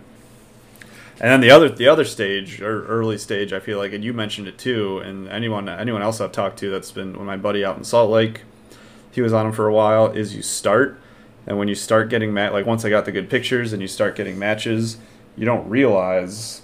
Um, you, I kind of just like started talking to people, and all of a sudden you're talking to like too many people at once, and it's Yeah. you can't balance it, and you're like, Yeah. oh shit, okay, I didn't realize. I, I, yeah, I was casting a wide net, and now it's too wide, and I just need to stop talking. I just need to focus on like a couple people here. So Yeah. who who knows if they're at that point too, and they're just we're just like, oh shit, I can't. Yeah. That's a good point. I was pretty overwhelmed after everybody started like replying back. So I had like four people reply back pretty pretty instantly. And that was pretty overwhelming. And I'm glad that one of them dropped off and the other one that became on new also dropped off. So I'm really only maintaining like 3 right now. Um but that is a lot more manageable. One is like it's interesting. I've like such a broad spectrum right now. It's the craziest thing. I I will say that I, they're all on the LGBT LGBTQ spectrum. So I have like I'm talking to one guy who's bisexual, one guy who is gay and married, another guy who is trans. Just Mhm. so happened that I have like almost the entire spectrum, or at least like an end and a middle and a and another end type of situation going on here. Um, and they're they're all so different. Maybe hetero- heterosexual men are just boring, and that's why you're not matching with any of them. I guess. I mean, they all agreed to talk to me. I forget if all of them I initiated. I think maybe all but one I initiated, and then maybe one came to me, and then I said, "Yeah, okay, we'll we'll chat." But like one of them, like he will talk to me like all day long. Like I'll message him, he'll message me back like within a couple hours, and like it'll go all day long. And sometimes in the evenings, it's like rapid fire, like back and forth. Yeah. Another guy like he's kind of standoffish. Like he's a little more like a cat, you know, like you gotta wait for him to come to you type of situation. Um, where you know I can't come on too strong. I do reply right away when he messages me. Uh, but oftentimes it'll take him. Sometimes it'll have a string, but oftentimes it'll take him a half a day or something to get back to me. And then like the other guy, the last guy is the older of them all. Uh, he's the married married man, and he's very shy. So his his messages are often very short, but he will continue a conversation. And so like if you message him, he will message you back, but it might be one of those messages that could easily be interpreted as okay, I'm done talking now. Like when somebody replies back with okay, that sounds good or like uh, you know, a single single sentence response that's like maybe four words that doesn't you know, prompt any further discussion. So you might you might think, but he's the only one that I've had a video call video call with so far. So I kind of like tenderly brought that up, and he was like, "Yeah, you know, I'm just I'm pretty shy and I'm not that good at like messaging and stuff." He's like, "I I really you know I make an effort to write back to people, but I you know I'm not that good with it." So I'm like, "Okay, like you're not playing that game." But I'm realizing I probably should stop messaging these people so much and just meet them in person. I mean that it's like it's very comforting. It was very comforting to message people, but what I learned from what I had done was it is way more effective to meet someone, and that might mean that you stop talking to them sooner, but that's part of the process is Yeah. figuring out you start talking to someone it's not guaranteed that they're you're going to get along or that's exactly the type of person you're looking for Right. so you go face to, you meet them face to face. You do something. You do an activity too. That was some that was something I learned from the book from Aziz as well. It was like Yeah. it was pick something you want to go do because that's what you're going to want to be doing with this person. Don't just go like getting a drink is easy. Um, but if you actually go do something, then you know how you guys will behave and interact. How this person is when you're like trying an activity, doing things you like to do. Yeah. Yeah. All right. That one's kind of a struggle for me because I don't like to do much. Yeah, that's tough, Riso. But I, I think that's solid advice, and I, I can see how to put that into practice. So let me ask you this: um, when you were like looking for dates, remember key keyword there, past tense were Mm, looking for dates. yes. Um, so when you would just like have these short exchanges, like basically plan a meetup, and then if that meetup was several days out, you then just kind of stop talking, and it's just like you show up at that place. Um, yeah, and it, it would depend. There's some that I would like. There were some I would keep talking to before we meet up. Um, and the ones that I didn't, I learned check in the day. If you don't talk for a few days, check in and be like, "We still on for tonight?" Yep. Uh, very early on in the process, I definitely showed up somewhere to a place that someone just did not, and then like wouldn't didn't message me back either when I was like, "Oh, are we still on?" And it was just like, "Nope." Um, Well, luckily, it was it was a walking distance uh, Okay. from my place, so it wasn't too Alright. much wasted time. And that's why I like picking things that I want to do anyway, because then I don't know. Worst case, I'm at least out doing something I want to do. Do Yeah. I like I, I like doing my own thing uh, a good amount of the time anyway. Yeah. Okay. Interesting. But yeah, you you pick something to do, and then you see him that night. Um, I would I would get better at it. It was like like I said, that first one I was so. I don't know how you'll you'll do. Maybe you'll be very comfortable like meeting these people, uh, meeting new people. I got better and better with with everyone. I would like I would be just become more comfortable, more natural. It was it was a process, and it Yeah. wasn't. It was hard. It was like I I just kind of knew I was like if I want to meet someone like Lizzie that I we can you know start we can put the apps away and start doing things around the city with the same person consistently and um, I have to go through this right there's no other way there's no shortcut through this um, Yeah. besides waiting for blind luck which didn't want to wait for blind luck at the time uh, and that probably and that's not guaranteed in fact that's probably not even a thing but Yeah. you I mean, the only way through was to just like press forward and know that if it went bad, it was like part of the process and I learned from it and would become stronger from it and move on. Hmm. That makes sense, and like I can see how you might get a lot of practice doing that. Um, the thing about like online dating for friends that I'm kind of mentally struggling with, and I'm I'm less than a week in. Like I was telling Alyssa last night, like I like I don't it's it I don't see the clear end uh like termination scenario. Like you know, people are all very different and I I appreciate as I've gotten older, I, I I've learned to appreciate people for their uniqueness and you know, for dating, there, there's a very clear type that'll work for you. But like for finding friends, I guess there probably is. It seems like a much bigger type of a much more accepting, more tolerant collection of characteristics can fit in a friend group than Yeah. in a, a romantic partner. And so I'm like struggling with, you know, what is going to be the clear termination point, if if any. There doesn't need to be, but I- it's you know, it could be like you join and you meet three people, and it just turns out like, you know, now those three people are your friends, and that's it. Like you're done. Uh, Just check the box. You've achieved friends. Right? Yeah, exactly. Now, now goodbye forever. Right, but like you know, there's not there's not that point where you're like, well, you know, you said something racist, so you're out of here. You know, as a as a romantic partner, it's like you know, as a friend, there's a lot bigger of a cushion.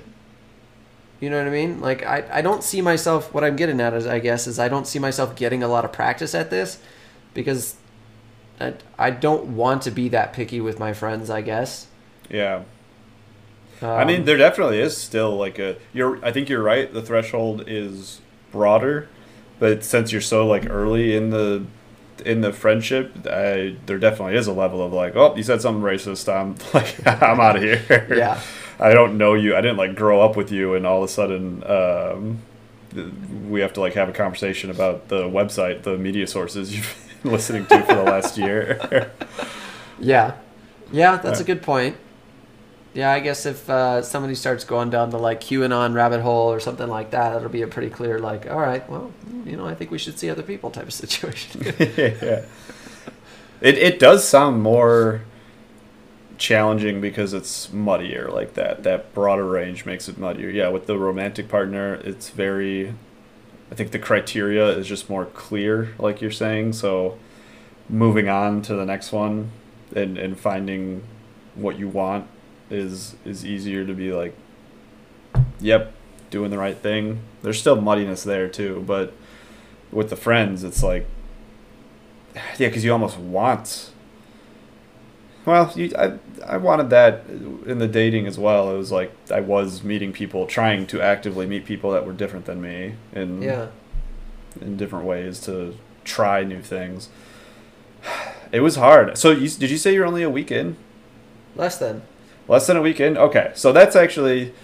I remember having like these conversations with my buddy Matt too, who was months ahead of me in the in using these apps, and I remember that everything you're describing, even though it's it is different because of the its friends.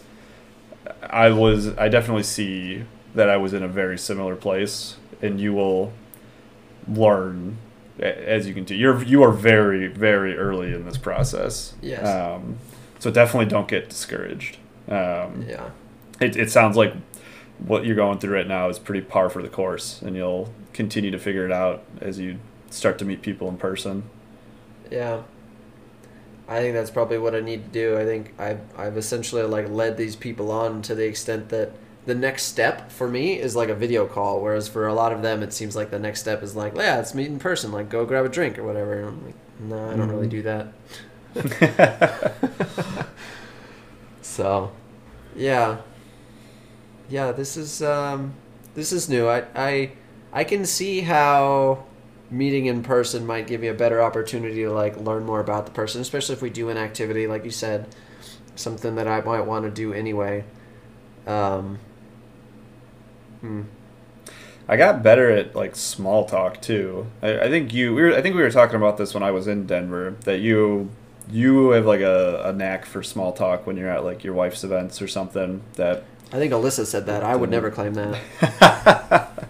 well, you, you do well, whereas I was like very, very rusty, and it took getting out there a bunch to get back into the groove of like, oh yeah, these are these are weird things to say when there's a silence or a lull, and these are, and, and it's mostly just getting good at like listening.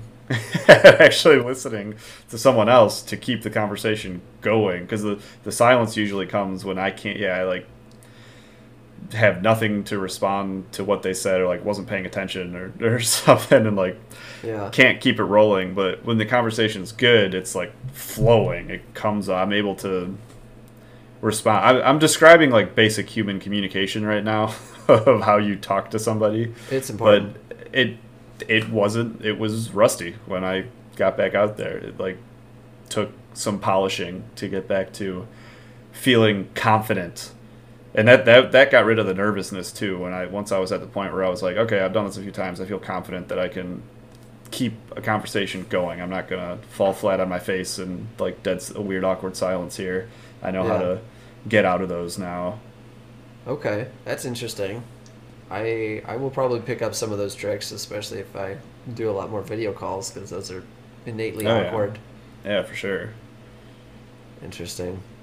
Yeah, I mean, I've I've discovered that the most awkward thing to to in a in these new friend scenarios or even in small talk scenarios is when somebody asks me about something and it is a very niche thing and I know a lot about it and I could tell you a lot about it, but I know not a lot of people know about it or are interested in it.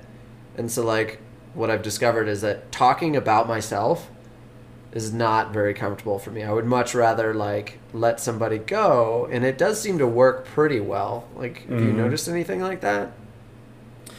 Uh, yeah, that that was part of what became easier when I realized people do love to talk about themselves when asked direct questions. So yeah, that was definitely part of it to keep the conversation going. It was just paying attention to be like, okay, what can I, what can I ask? This sounds so like sociopathic the way I'm describing this right now. That No, that I'm like.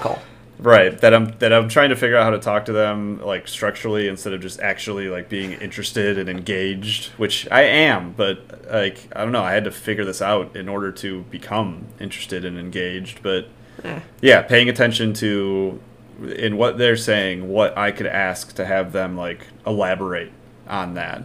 And Yeah. I'll tell you, some people will.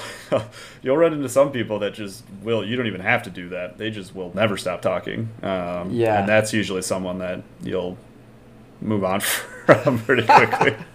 if I re- if I realize like, wait a minute, I'm not even doing any work. Like, I my goal was to try to get you to talk a lot so I could learn about you, and then I would wouldn't have to talk so much and feel self conscious about it. But Yeah. I can't even get a word in edgewise here because you're just going on and on.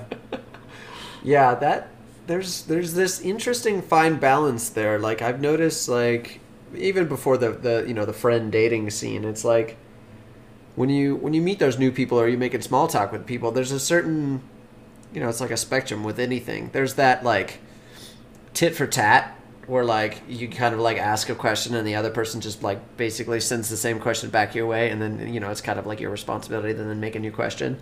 yep. But then there's like, so that's the awkward one that doesn't seem to go very well. And I imagine that's probably the point in the date where you're like, well, we might uh, we might want to see other people. But um, with friends, I guess I haven't noticed that yet. But anyway, there's also like the scenario. There's this Goldilocks zone where like you ask a question of somebody and they're willing to elaborate on it, but they don't like they don't go overboard, and that's maybe Yeah. helpful. It's it's tough the way like meeting people this way, friend or potential romantic partner, because you don't. You're like sitting down with someone you've never really said anything to. Maybe you've had a little bit of conversation for so long. Whereas anyone else you get to know in life, you start with such smaller. You know, you meet someone at work and you say there's like a few sentences exchanged before you eventually have a small conversation that probably only lasts a few minutes, and then it like keeps building from there. There was Yeah. definitely awkward pauses when when Lindsay and I met up, but it, we were just it didn't feel at least with how I had been. I know she had been on a couple dates before as well. With the dates I had been on before, it just I was like, yeah, this is an awkward pause, but it's also like it's because of how we're doing this. It's not necessarily Yeah. because there's no chemistry there.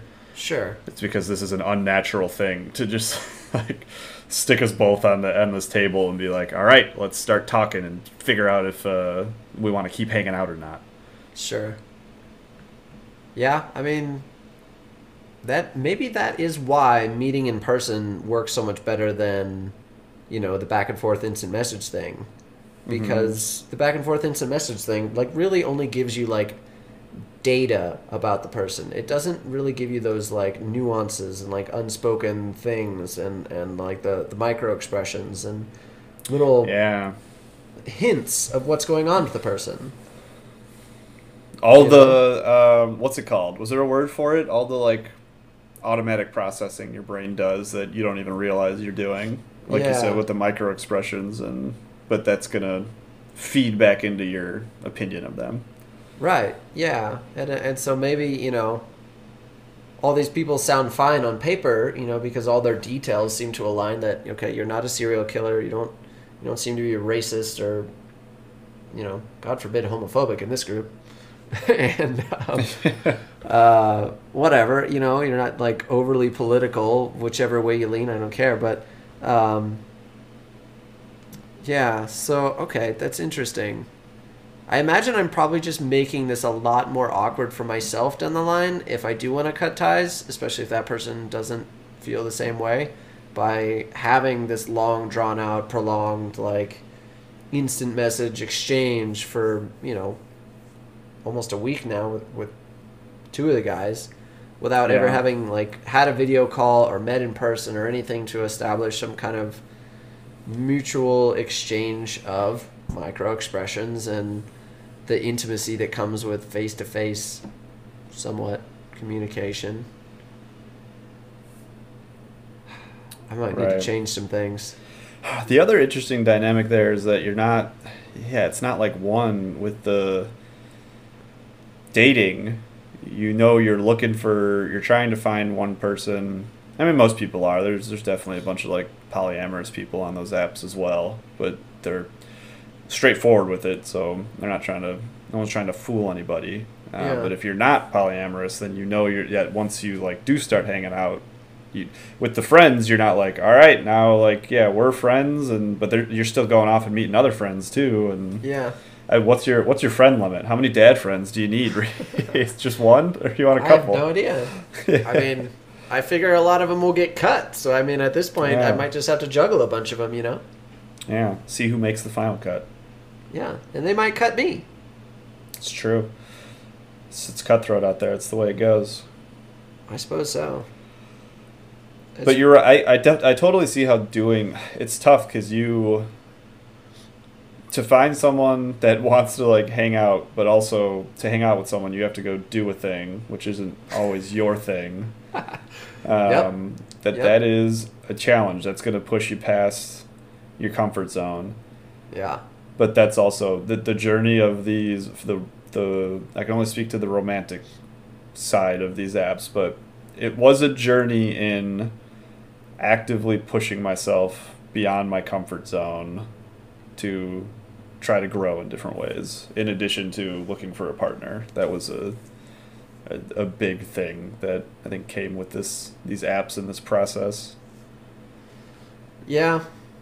And yeah, that maybe that is uh, another big difference between the romantic and the and the friendship. Is like I'm not I'm not actively looking to like push my boundaries in any way. I mean, I I, mean, I guess I'm okay if it comes about organically.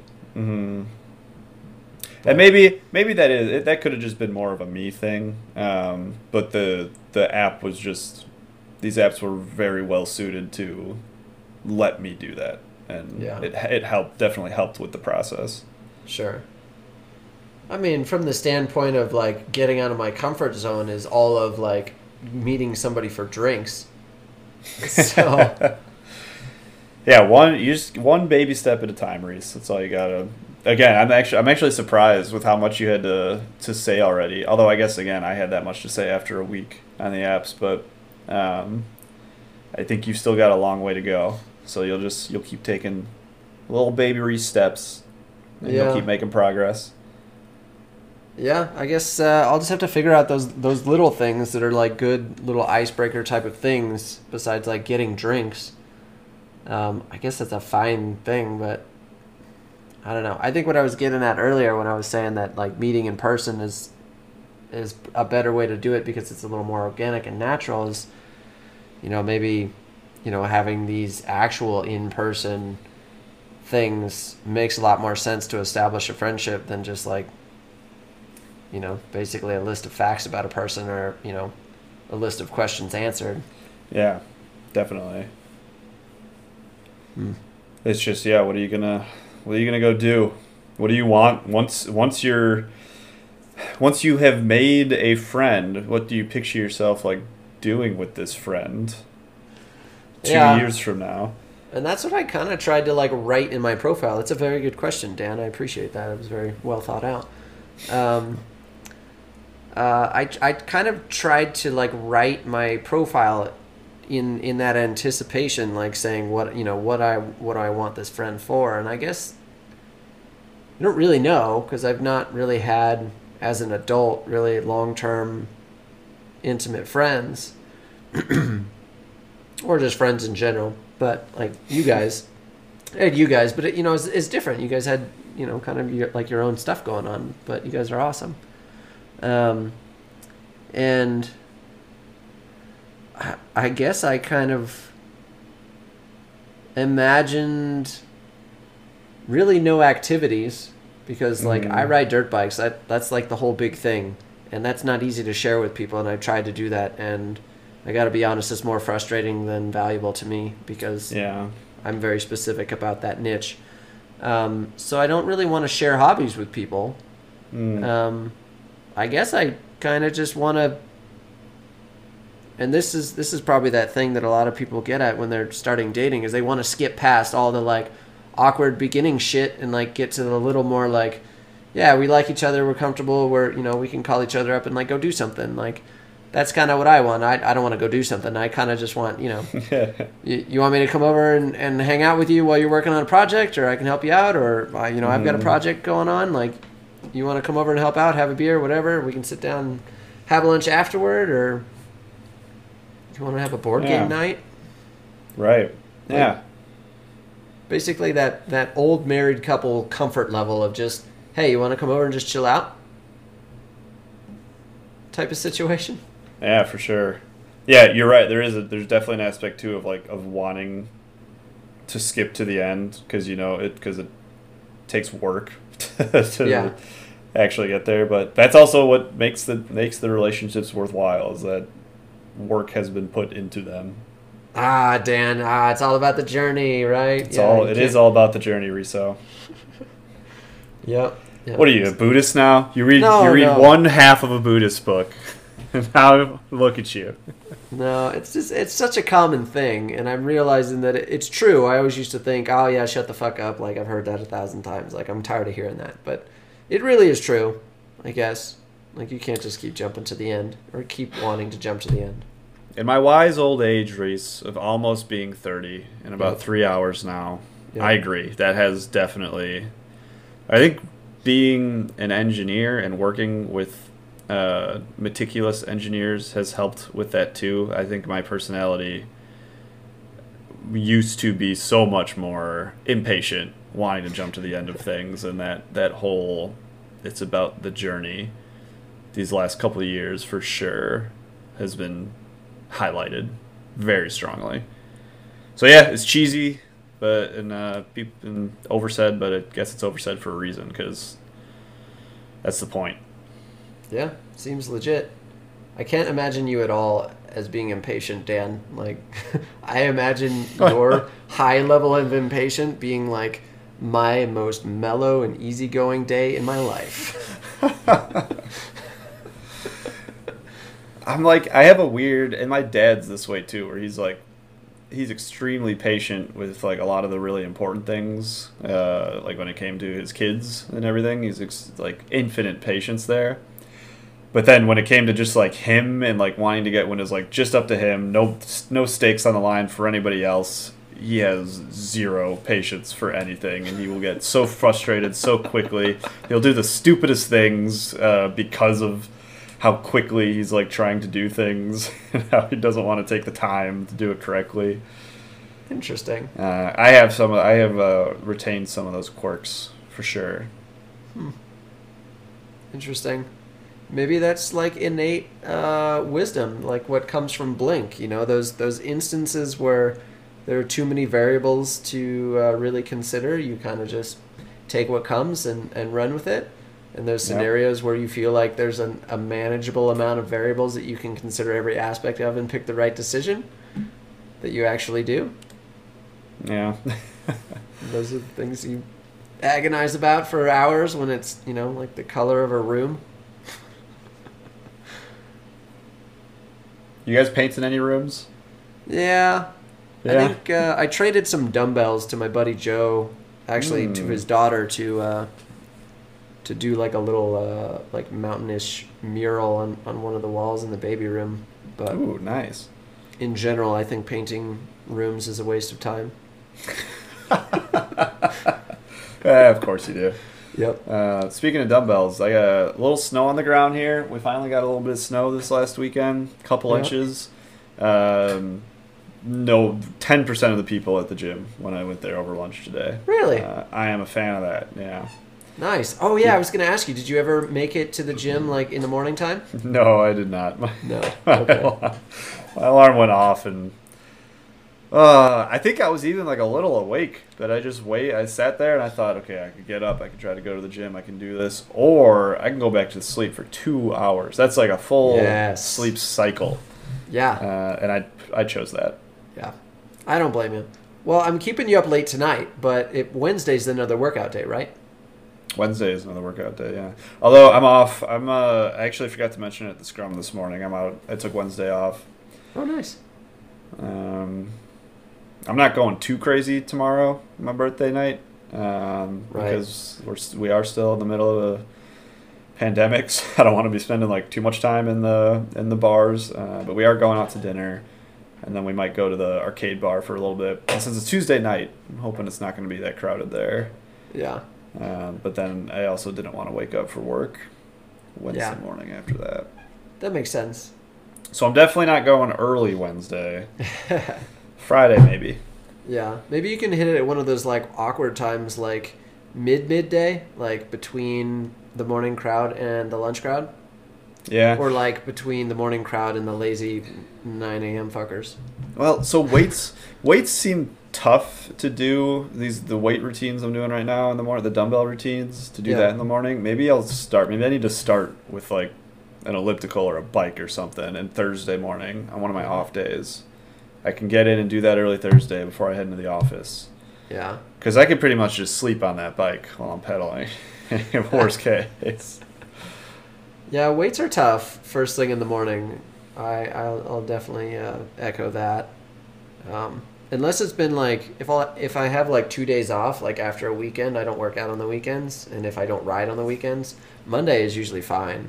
Mm. But like most of the time, it's a hell of a lot easier to lift at lunch. That's I can't imagine it being the lunch has been working really well. It just Yeah. feels it's felt the best of any routine I've ever had. Yeah. That feels right. That I eat in the morning, um, on, on my eggs, and then by lunchtime it's, it's like settled enough that I can do a really intense workout without feeling like I'm gonna vomit all over everything, Yep. and then have a pretty light lunch right after, and I'm good to go for the afternoon. Yeah. I agree. I I definitely like the lunch routine, and then I usually save cardio for the uh, for the end of the day, which is like, you know, gets done probably seventy percent of the time. Do you do both? You'll do weights uh, during the day and then also do cardio later that same day? I do, yeah, because I did. Yeah. my weight training is mostly cardio. It's not. It's not. It doesn't sound anything like what you're doing. You're doing a little more like actual weight strength training. Yeah. I did do cardio Friday after weights last Friday, and it was like. Because I, I just felt like I still had energy, but it, it was a lot. It's like it was intense weight training, and then ran ran like four miles as well. Like back to back, or like later that day you ran. Later that day, Okay. Um, and then I ate Chipotle, and it was amazing. Yeah, right. That's what I Mm-hmm. love about Friday nights. Is because Friday nights are usually when we go out to dinner. That's like date night, and when I gorge myself. So like that's where it's like high priority. Like I need to work out at least once. I need to do cardio at least once because tonight it's on. Just me and those tacos. That's right, man. Getting them tacos and margs, dude. Last weekend I went and got like a pitcher. Uh, Nice. A 32 ounce to go margs, and we just brought it back here, and I got probably more drunk than I ever, than I have been in a long time, and I I will say I don't really care for it. So I'm gonna take that down a notch. Way to go, Reese. Yeah, I've been I've been cutting back a little bit too, um, and then and yeah, the effect of that has been the last time I did drink, and then yeah, like woke up in the middle of the night like super anxious and Yeah. feeling terrible. I was like, oh, that's right. This This is why. it feels great during uh, in the moment, and then I feel terrible later. Yeah. There's a lot of strategery, to quote George Bush, involved with uh, drinking. It does seem like, for me anyway, I need to I need to catch that buzz early, ride it out so it feels real good, but then milk it with water so that by the time I go to bed, there's no head change detectable. Hmm Because if there is, yeah, overnight it's not going to be great. Most of the time, overnight is not the best anyway. If I drink. Yeah, and the other so now that I've been the last week, I think I got like I got to bed real early. I actually got like made sure I got a good night's sleep like four days in a row. So now I'm back in tune with what it feels like to get a full night's sleep. So now, Yeah. then the when I drink, I don't sleep as well, and I wake up feeling like shit. Like Yeah. Now I know what I'm missing, and it's I can't. I feel like I can't go, which is I have to like go to bed. I'm probably gonna go to bed in like 30 minutes or something now. Like I I, gotta, recommend it. I'm losing a lot of hours of of uh, productivity though, Reese. By sleeping? Yeah, But you've learned like how good it makes your body feel. learned how. Yes, I know it's amazing. Yeah. Uh, yeah. I uh, I have been preaching that for years. Not really preaching it. I just I I have been sticking to that for years. And Alyssa has like always given me shit for it because I would go to bed early and like sleep the eight hours or whatever. Just spun my mic away from me. Didn't mean to do that. I still Um, good. uh, and sh- you know she would be the one going out and like staying out with friends and I don't know she she puts friends over up on a higher pedestal than I do with the the health of my body and how I feel but Mhm. man it feels so much better to just get that 8 hours consistently Well, like I said, Reese, as a wise old, almost 30 year old man, I'm starting to make that transition. I was a party animal in my late 20s, uh, but my early 30s, I think there's good days of sleep ahead Yeah. for me. These are going to be like uh, famous last words. yeah I'm gonna, they're going to see me Thursday morning in the office in sunglasses and a hoodie. uh why are you guys speaking so loud Yeah. it's just it's so because even right now it's late. Like it, the morning, the morning is when it feels the worst, and I'm like, you need to. If it's strong enough, it's almost like I write a note from the morning version of myself to for me to read later. That's like, don't you fucking dare like go to sleep uh, because right now it's nine nine o'clock and I'm like I feel great. Like I feel like I could stay up several more hours. I'm like focused. I feel like I could. I, I almost have to like cut. I wish I felt this way in the morning, and the key to that is probably getting into the the routine. But right now, I feel like I've got. There could be. I could have two and a half hours ahead of me right now of like doing things I like to do. Maybe even like something productive. But I'm gonna go upstairs and just cut that off. Cut it off at the neck. Go to sleep. And hopefully feel better when I wake up. to me that's wise uh, to other people that's that's square Square. It is square. I think it is true that it's square. I'm just I'm just trying to find the balance. yeah there is I mean you did move downtown to be a party animal of sorts I did. Just for my late late twenties though, Reese. Just for your late twenties, yeah, Yeah. Your late twenties. Tomorrow, you'll be talking about like your late late twenties. You know how people talk about like the late singer, Bob Marley. Oh, yep, exactly. They're, it's gonna be yeah six feet under my late twenties. Exactly. Well, welcome to the club, Dan. We're happy to have you. Thanks. Uh, do I get like a yeah some kind of square pin I can wear now so people know I'm a square? Maybe. How about I am- this? I am gonna go get uh, since I have Wednesday off. There's a, a bar across the street from me that opens at six a.m. Okay, Um, that's I weird. don't think I don't think I'm gonna spend that much time there, but I think when we wake up Wednesday, we're gonna go check out that morning bar, see what they've got. It's called Coffee Tales. All right, fair enough. Like cocktails, but like co- coffee in the beginning. Yep. Okay. All right. That'll be neat. I mean, I'm curious about that. I, I don't think I've indulged in too many like morning alcoholic beverages, but I would like to try some more. Oh man, Bloody Mary. Do you like no? Because you don't like. I do like Bloody Marys. You like Bloody Marys? I had one I- this last weekend that was amazing. Yeah. I think there's just like a lot going on in there. There's a little more spice than than I would probably like, but I think I just need to try some more. Yeah, they're definitely. I think that's why I like them. You can get a lot of spice in them. It's delicious. And then I can get a sweet dish for breakfast and get like French toast or something. And I'm not giving up the savory if I've got the Bloody Mary because I've still got the salt in the Bloody Mary. I'm right there with you, Dan. I do. I crave both the sweet and the savory, but the savory is of a higher priority to me in the mornings. Yep. yeah, I usually always default to uh, like the potato, like the hash, potato, bacon, whatever dish. But Yeah. it took a lot of willpower to go with the French toast this last Yeah. weekend. Yeah. Well, you start with the Bloody Mary, and then you're on your way. Oh yeah, that's the key. That's the secret. Yeah. Well, okay. So one last little little reward for you that I was going to comment on is is your reward for being responsible as a a man in your 30s and getting eight hours of sleep is that you will not have bags under your eyes. Forever. No, not forever. I think I think it's too late. I already have I have bags under my eyes all the time now. I don't know Yeah. if there's something I can do about that. Um, Just I don't. push on them. Yeah, I've I've never I don't pay attention or I've never like educated myself on things I could do like lotions or whatever the hell like I put on my face that might help that. I just assumed I have to be like this all the time. Um, but there might actually be something that would help with that. There might be. Although I think your best bet for overall health and well-being is probably going to be that sleep. Yeah, it is. But I'm biased. Boy, I can't wait. I'm getting tired just thinking about it. I'm gonna go read. I'm gonna go read for a little bit and then yeah, call it a night. Dan, a man after my own heart. I, I think I'm going to try and find that beginner's guide to Buddhism and uh, Ooh, nice. take a page out of your book literally as well. Very nice.